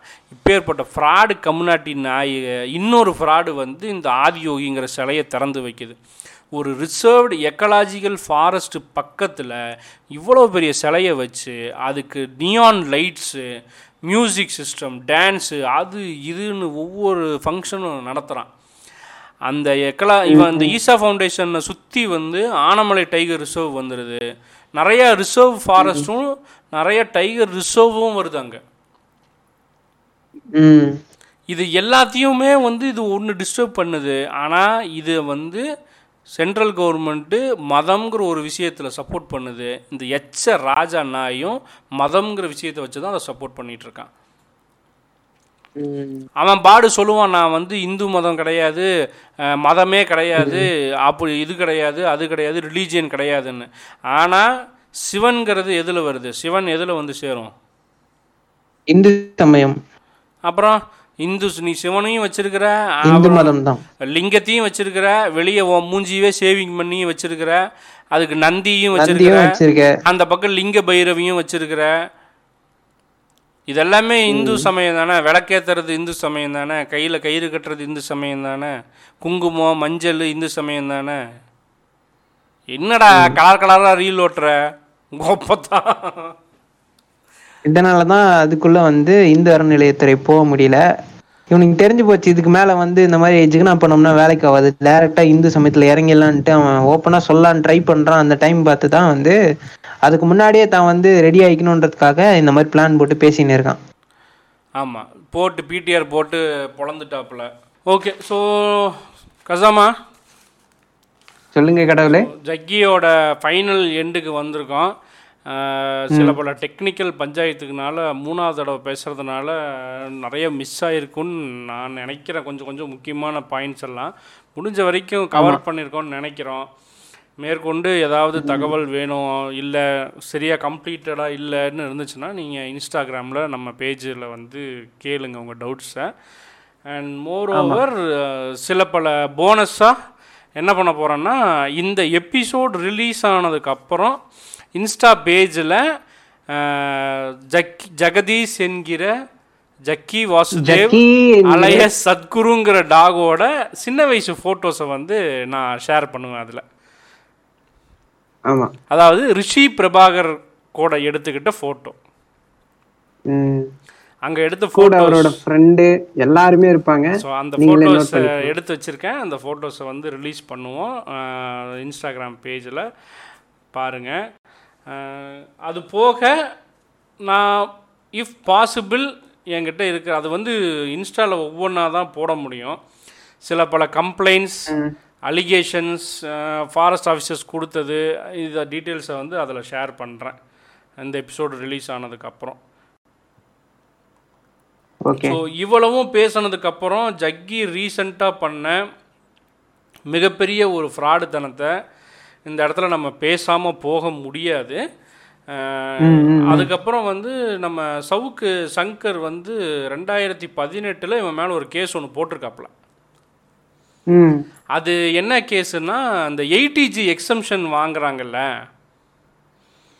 இந்த எயிட்டிஜி எக்ஸம்ஷனில் தான் வந்து இவன் இத்தனை கோடி ரூபா ஊழல் பண்ணுறது இந்த பண்ணது இந்த கைலாஷ் மான்சரோவருக்கு போகிற காசு வாங்குற எல்லா காசையுமே அதுக்குள்ளறையே அந்த ஈஷா பப்ளிக் சேரிட்டபிள் ட்ரஸ்ட்டுக்குள்ளே கொண்டு வந்து டேக்ஸ் எவேஷன் பண்ணிட்டு இருக்கானுங்க. அதில் வந்து அந்த சவுக் சங்கர் வந்து அதுக்கு எதிர்த்து கேஸ் போடுறாப்புல. அதாவது பிஸ்னஸ் ஆர் ரிலீஜியஸ் ஆக்டிவிட்டீஸ் வந்து பண்ணக்கூடாது. பண்ணனா அந்த எயிட்டிஜி எக்ஸம்ஷன் வந்து கேன்சல் ஆகிடும் அது வந்து அவ அப்ளிகபிள் ஆகாது. ஆனால் இவனுக்கு அது ரெண்டையுமே பண்ணுறானுங்க அப்படின்னு சொல்லி இன்கம் டேக்ஸ் அத்தாரிட்டிஸ் கிட்ட வந்து கம்ப்ளைண்ட் போட்டு கேஸ் ஒன்று போடுறாங்க. ஓகே. அதுக்கு வந்து கால் வருது அந்த இன்கம் டேக்ஸ் கமிஷனர்கிட்ட இருந்து. கா- ஆமா எல்லாத்துக்கும் என்கிட்ட ப்ரூஃப் இருக்கு. நான் ப்ரூவ் பண்ண ரெடியா இருக்கேன். நான் தான் கொடுத்தேன் அப்படின்னு தெள்ள தெளிவா சொன்னதுக்கு அப்புறம் ஃபோனை வச்சவன் இன்னைக்கு வரைக்கும் திருப்பி அந்த கேஸை பத்தி பேசவும் இல்லை காண்டாக்ட் பண்ணவும் இல்லை யாரும் வரவும் இல்லை. அது மேலே வந்து அந்த இந்த அலிகேஷனும் இந்த நாய் மேலே இருக்குது. அஃபீஷியலாகவே ஓகே ஸோ இப்போ வந்து நம்ம காவேரி காலிங் அப்படிங்கிற அந்த ப்ராஜெக்டில் இந்த நாய்கை என்னெல்லாம் பண்ணா அப்படிங்கிறத பேசிட்டு போவோம். ம் ம் எல்லாத்துக்கும் கண்டிப்பாக ஞாபகம் இருக்கும். ஏன்னா ரீசெண்டாக அவனுக்கு பண்ணது வந்து டூ தௌசண்ட் நைன்டீனில் தான் செப்டம்பரில் தான் இதை ஸ்டார்ட் பண்ணானுங்க. மிஸ்டு கால் கொடுங்க. இந்த காவேரி காலிங் மிஸ்டு கால் கொடுங்க. அது வந்து ரொம்ப ப்ரொமோட் பண்ணானுங்க. ரோட்டரி கிளப்பை கூப்பிட்டு ஊருக்குள்ளே இருக்கிற சின்ன சின்ன அசோசியேஷன் இந்த மாதிரி ரோட்டரி கிளப்பு அப்புறம் இந்த கேரளா கிளப்பு எந்தெல்லாம் வந்து நிறைய ஆளுங்க கூ கூடுவானுங்களோ அந்த லைன்ஸ் கிளப்பு எல்லா கிளப்பில் இருக்கிறவங்களையும் கூப்பிட்டு அந்த படத்தை பிடிச்சிக்கிட்டு எல்லாத்தையும் ஃபோட்டோ போட வச்சான்.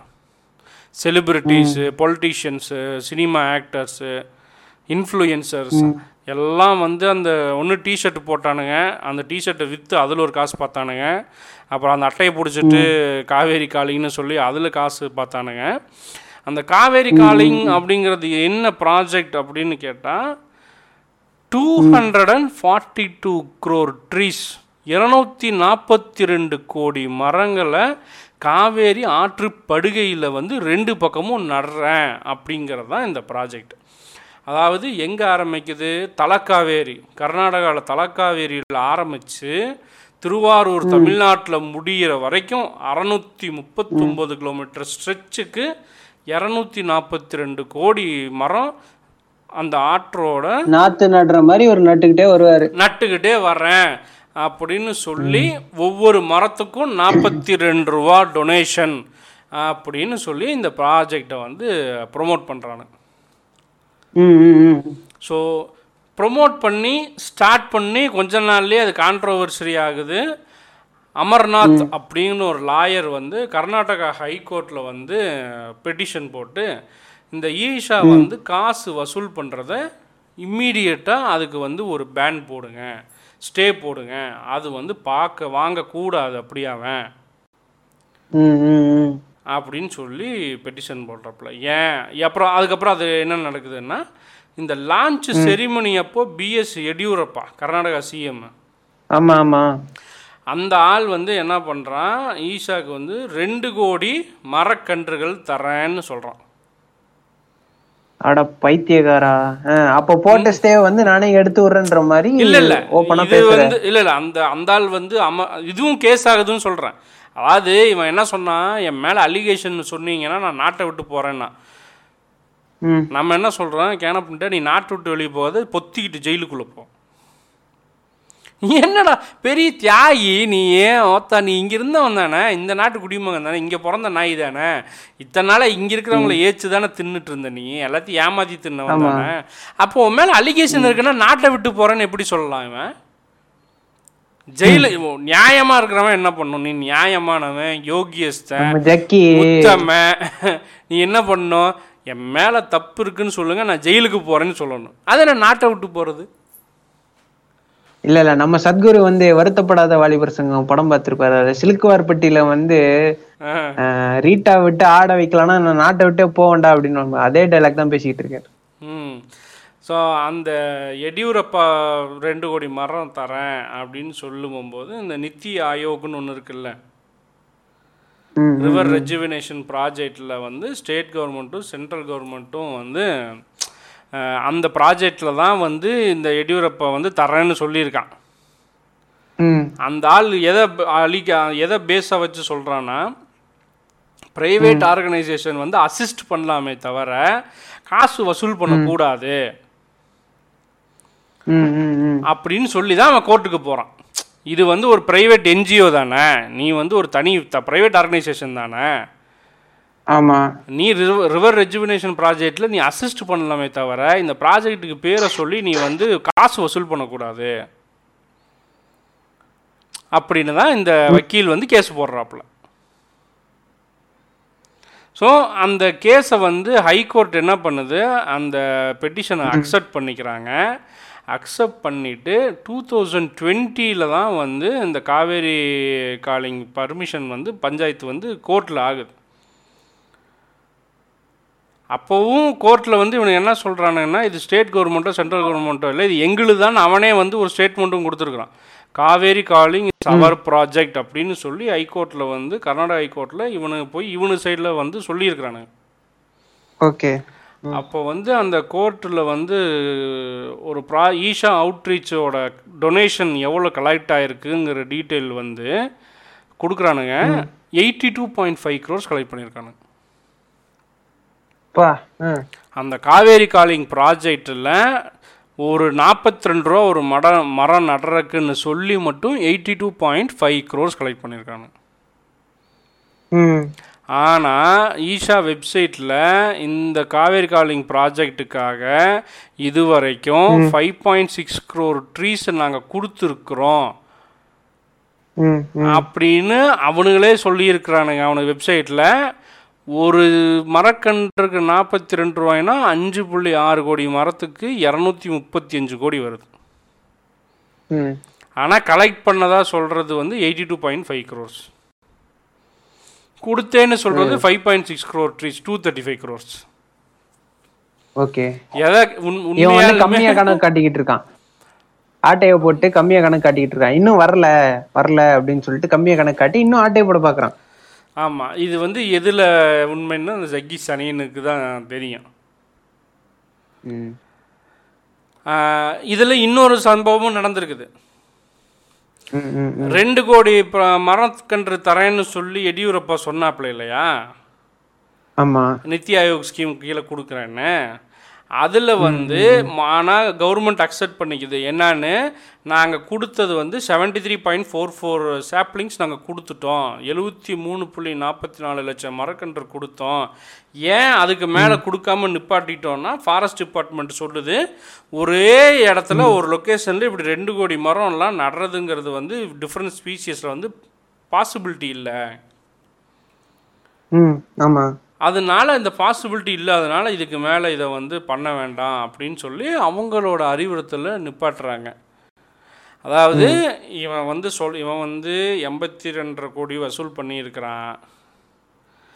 கவர்மெண்ட் கொடுத்த எழுபத்தி மூணு லட்சம் மரக்கன்றையும் வாங்கியிருக்கான். ஓகே. ஆனால் திருப்பி நட்டது அஞ்சு கோ அஞ்சரை கோடி மரம் நட்டிருக்கோம்னு சொல்கிறான் எதுக்குமே ப்ரூஃப் இல்லை. எதுக்கு ப்ரூஃப் இருக்குன்னா கவர்மெண்ட் கொடுத்த அந்த எழுபத்தி மூணு புள்ளி நாற்பத்தி நாலு லட்சம் மரக்கன்றுக்கு ப்ரூஃப் இருக்குது ஏன்னா அது கவர்மெண்ட் கொடுத்துருக்குது. இவன் இவன். வெப்சைட்டில் எண்பத்தி ரெண்டரை கோடி வாங்கியிருக்கேங்கிறதுக்கு ப்ரூஃப் இருக்குது. இந்த நாய் வச்சேன்னு சொல்கிறதுக்கு எந்த ப்ரூஃபும் கிடையாது. மரத்தை காணும் அவன் கேஸ் கொடுப்பான். நீங்க வேற. கிணத்த காணான்னு வடிவேலு சொல்கிறது தான் சொல்லணும். இது வந்து அதாவது இந்த நட்டேன் அப்படிங்கிறது தான் கணக்கு. இவனை பொறுத்த வரைக்கும் நான் கொண்டு போய் மரத்தை வச்சேன். அது வளருதா வளரலையாங்கிறது என் கணக்கு இல்லை. எப்படின்னா இந்த தம்பி வந்து சொல்லுவானுங்களா நாங்கள் வந்து இதுவரை பத்து லட்சம் பனை மரங்கள் விதைத்துள்ளோம்னு. பத்து லட்சம் பனை மரம் நீ வச்சேங்கிறிய அது வளர்ந்துருந்தா அது வளர்றதுக்கு எத்தனை வருஷம் ஆகும்? ஒரு பனை மரம் வளர்றதுங்கிறது சாதாரண விஷயம் இல்லை. ம். அது நீ விதைய வச்சதுக்கப்புறம் அது வந்து முளைச்சுதா இல்லையான்னு கண்டுபிடிக்கிறதுக்கே வருஷ கணக்காகும் ஆமா. நாங்கள் அது பணம் மரம் வளர்த்தோன்னு சொல்லவே கூடாது. பனை விதை நட்டோம் அது எவ்வளவு வளர்ந்துச்சுன்னு தெரியாதுன்னு இவனுக்கு வைக்கிறதுல ஃபைவ் டு டென் பர்சன்டேஜ் தான் வந்து ஆக்சுவலாக வளர்றதுக்கான வாய்ப்பே இருக்குது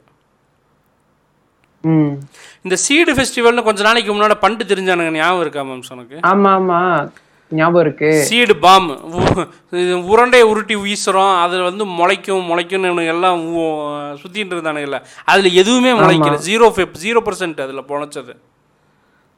என்ன வறுத்த புளியங்கொட்டையை எடுத்து போய் போட்டானா? இல்லை இது அது அது வளராது. எப்படி வளரும்?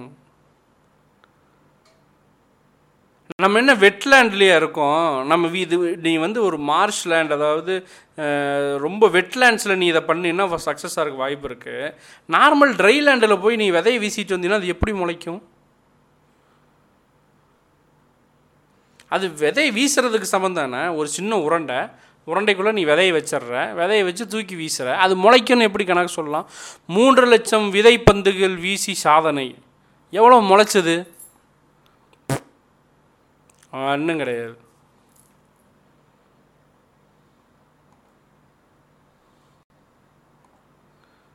யோ எங்கேயா போன? நான் இங்கேயே தான் இருக்கேன். உங்களுக்கு கேக்குதா? நீங்க தான் லெஃப்ட் ரைட் வரீங்க. இப்போ தான் எனக்கு கேட்குது ம். ஸோ மூன்று இப்படி விதைப்பந்துகள் வீசினது வந்து சர்வ நாசமோ பனை மரம் நட்டங்கிறதுல எப்படி சர்வ நாசமோ அது மாதிரி காவேரி காளைன்னு சொல்லி ஆட்டையை போட்டது மட்டும்தான் உண்மை. ம். அவன் பேசாம யானைங்களை டிஸ்டர்ப் பண்ணாம விட்டுருந்தா யானை போட்ட விட்டையிலாவது எதனா மரம் வளர்ந்துருக்கும். அது நம்மள தான் அதுவும் பண்ண மாட்டோமே. ம். அதுவும் பண்ணுவோம். இப்போ சுப்ரீம் கோர்ட்டில் போய் ஹால்ட் ஆகி நிற்கிது என்கொயரிக்கு ஓகே. காவேரி காலிங் அப்படிங்கிறது வந்து இப்போ அந்த அளவுக்கு காசு ஆட்டையை போட்டிருக்கிறான். டூ தௌசண்ட் எயிட்டீனில் வந்து ஈஷாவோட யூஎஸ் பிரான்ச். ஓகேவா? அவனுங்களோட ரெவென்யூ வந்து ஃபிஃப்டி சிக்ஸ் க்ரோர்னு வந்து ஐஆர்எஸ் கொடுத்துருக்குது. அடேங்கப்பா. அடிச்ச க்ரோர்ஸ்ல தான். ஆமாம் யூஎஸில் இருக்கிற இன்டர்னல் ரெவென்யூ சிஸ்டம் அப்படிங்கிற டிபார்ட்மெண்ட் நம்மளது இன்கம் டேக்ஸ் டிபார்ட்மெண்ட் மாதிரி அங்கே ஐஆர்எஸ்னு இருக்குது அந்த ஐஆர்எஸ் டிபார்ட்மெண்ட் படி ஃபிஃப்டி சிக்ஸ் க்ரோர்ஸ் வந்து யூஎஸோட பிரான்ச்சில் டேட்டா அவைலபிலிட்டியில் சொல்கிறோம்ப்பா ஏன் இதை மட்டும் சொல்கிறேன்னு கேட்காத எங்களுக்கு கிடைச்ச டேட்டா அவ்வளோதான்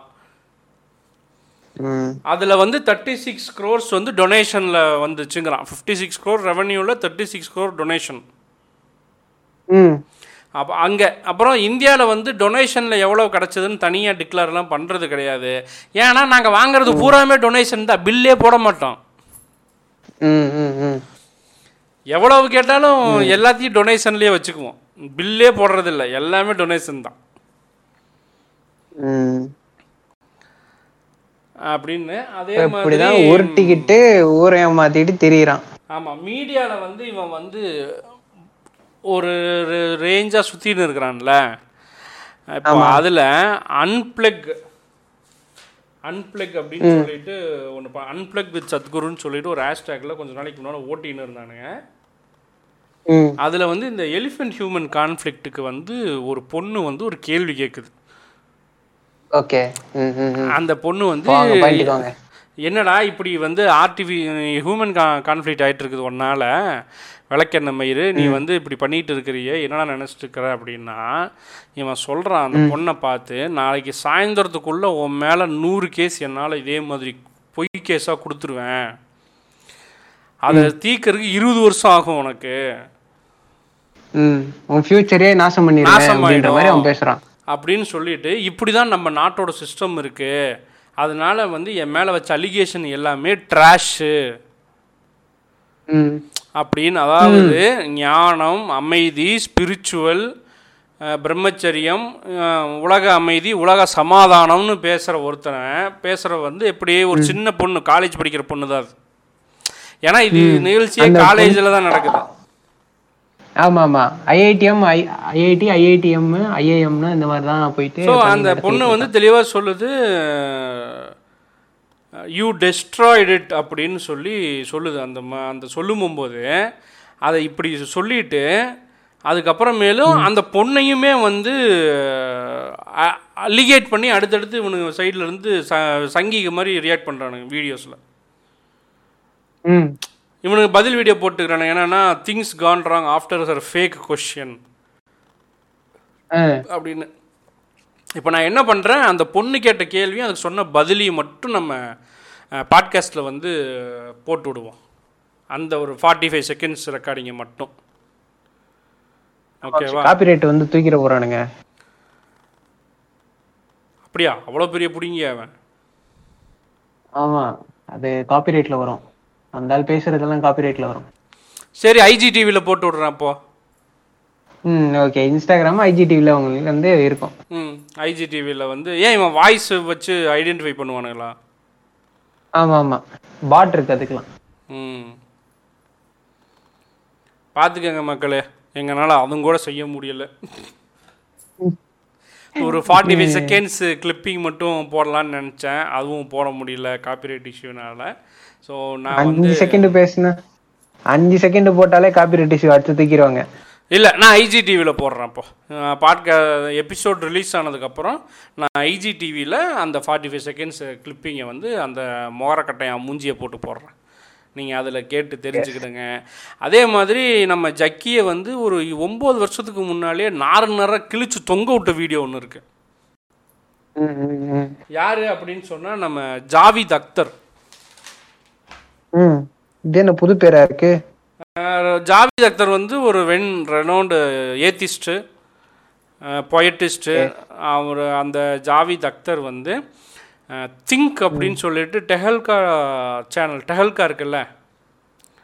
தெஹல் தெஹல்கான்னு சொல்லி ஒரு யூடியூப் சேனல் இருக்குது அதில் வந்து நீங்கள் பார்க்கலாம். தெஹல்கா அப்படின்னு ஒரு யூடியூப் சேனலில் திங்க் அப்படிங்கிற ப்ரோக்ராம் வந்து நடத்திட்டு இருந்தாங்க அந்த டிவியில் அதில் வந்து ஜாவித் அக்தரும் சத்குரும் ஃபேஸ் டு ஃபேஸ் பேசிக்கிட்டாங்க. ஜாவித் அக்தர் வந்து ஒரு வெல் ரெனவுண்ட் ஏத்திஸ்ட் வச்சு செம்ம கிளி அந்த ஆள். ஓகே. வந்து இவனால் பேசவே முடியாத அளவுக்கு பதில் எல்லாம்.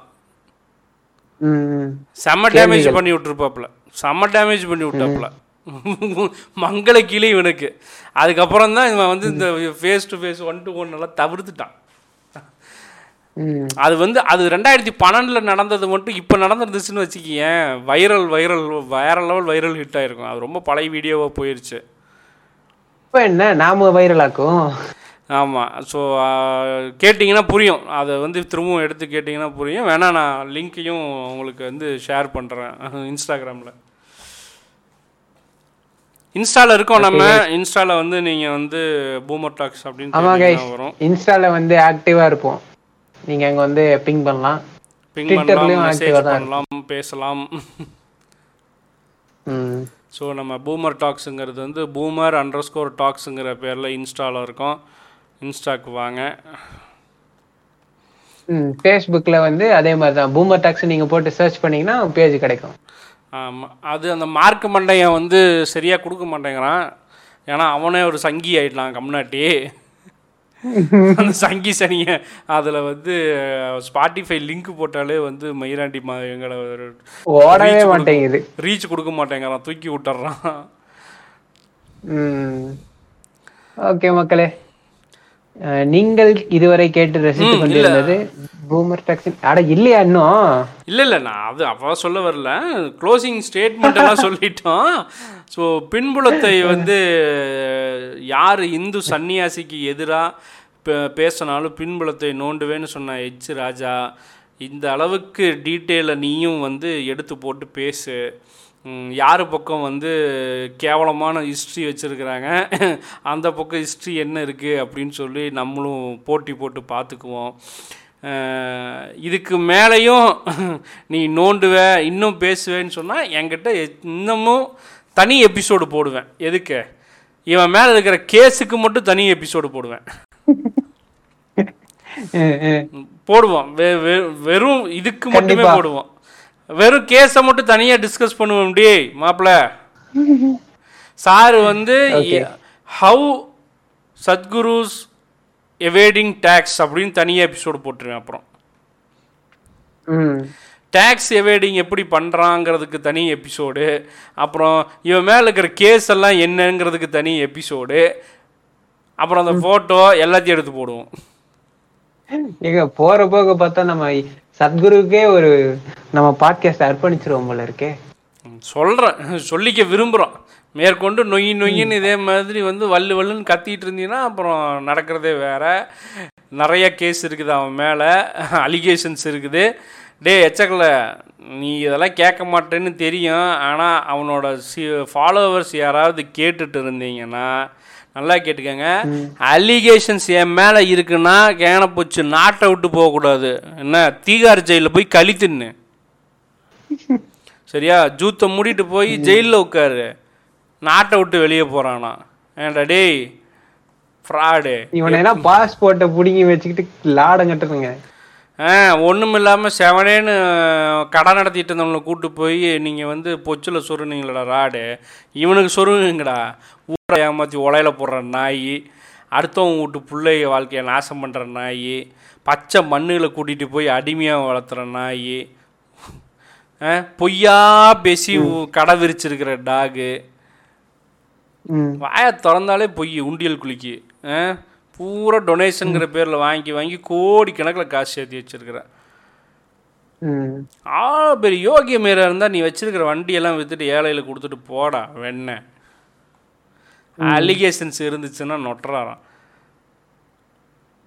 ஒரு எளிமையான வாழ்க்கையை வாழ்கிறவன் பேர் தான்டா சாமியார். ரெண்டு பொண்டாட்டி கட்டி பிள்ளைய பெற்று அதுக்கு வந்து நீ பிரம்மாண்டமாக கல்யாணம் பண்ணி வச்சு ஹெலிகாப்டரு கால்ஃப் விளையாட்டு பைக்கில் போயிட்டு வந்துட்டு நீ வந்து சாமியார்னு சொல்லி ஊரை ஏமாத்திட்டு இருக்கிற ஸ்பிரிச்சுவல் குருவான்.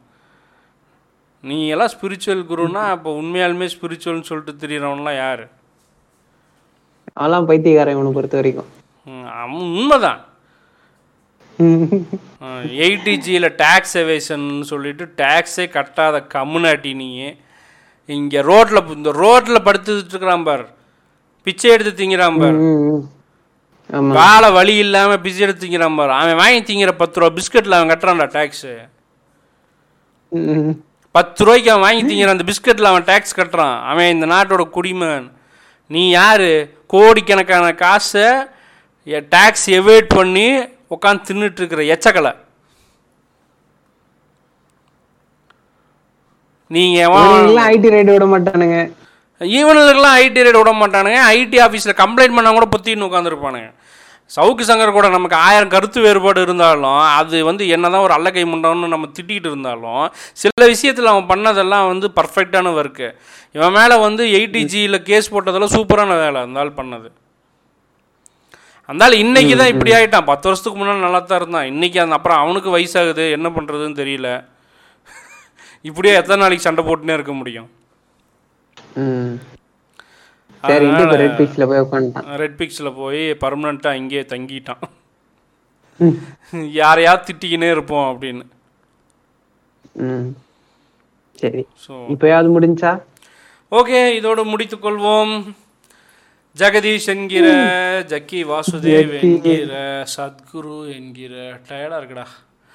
இந்த இவனின் பின்புலத்தை உங்களுக்காக ஏதோ சொல்லியிருக்கிறோம். இல்ல எங்களுக்கு ஏதோ பனிஷ்மெண்ட் மாதிரி மூணு தடவை நாலு தடவை இவனை பத்தியே பேசிட்டு இருந்து ரொம்ப டயர்ட் ஆயிட்டோம். ஆமாம் பேசுறதே திருப்பி திருப்பி பேச வேண்டியதாயிருச்சு.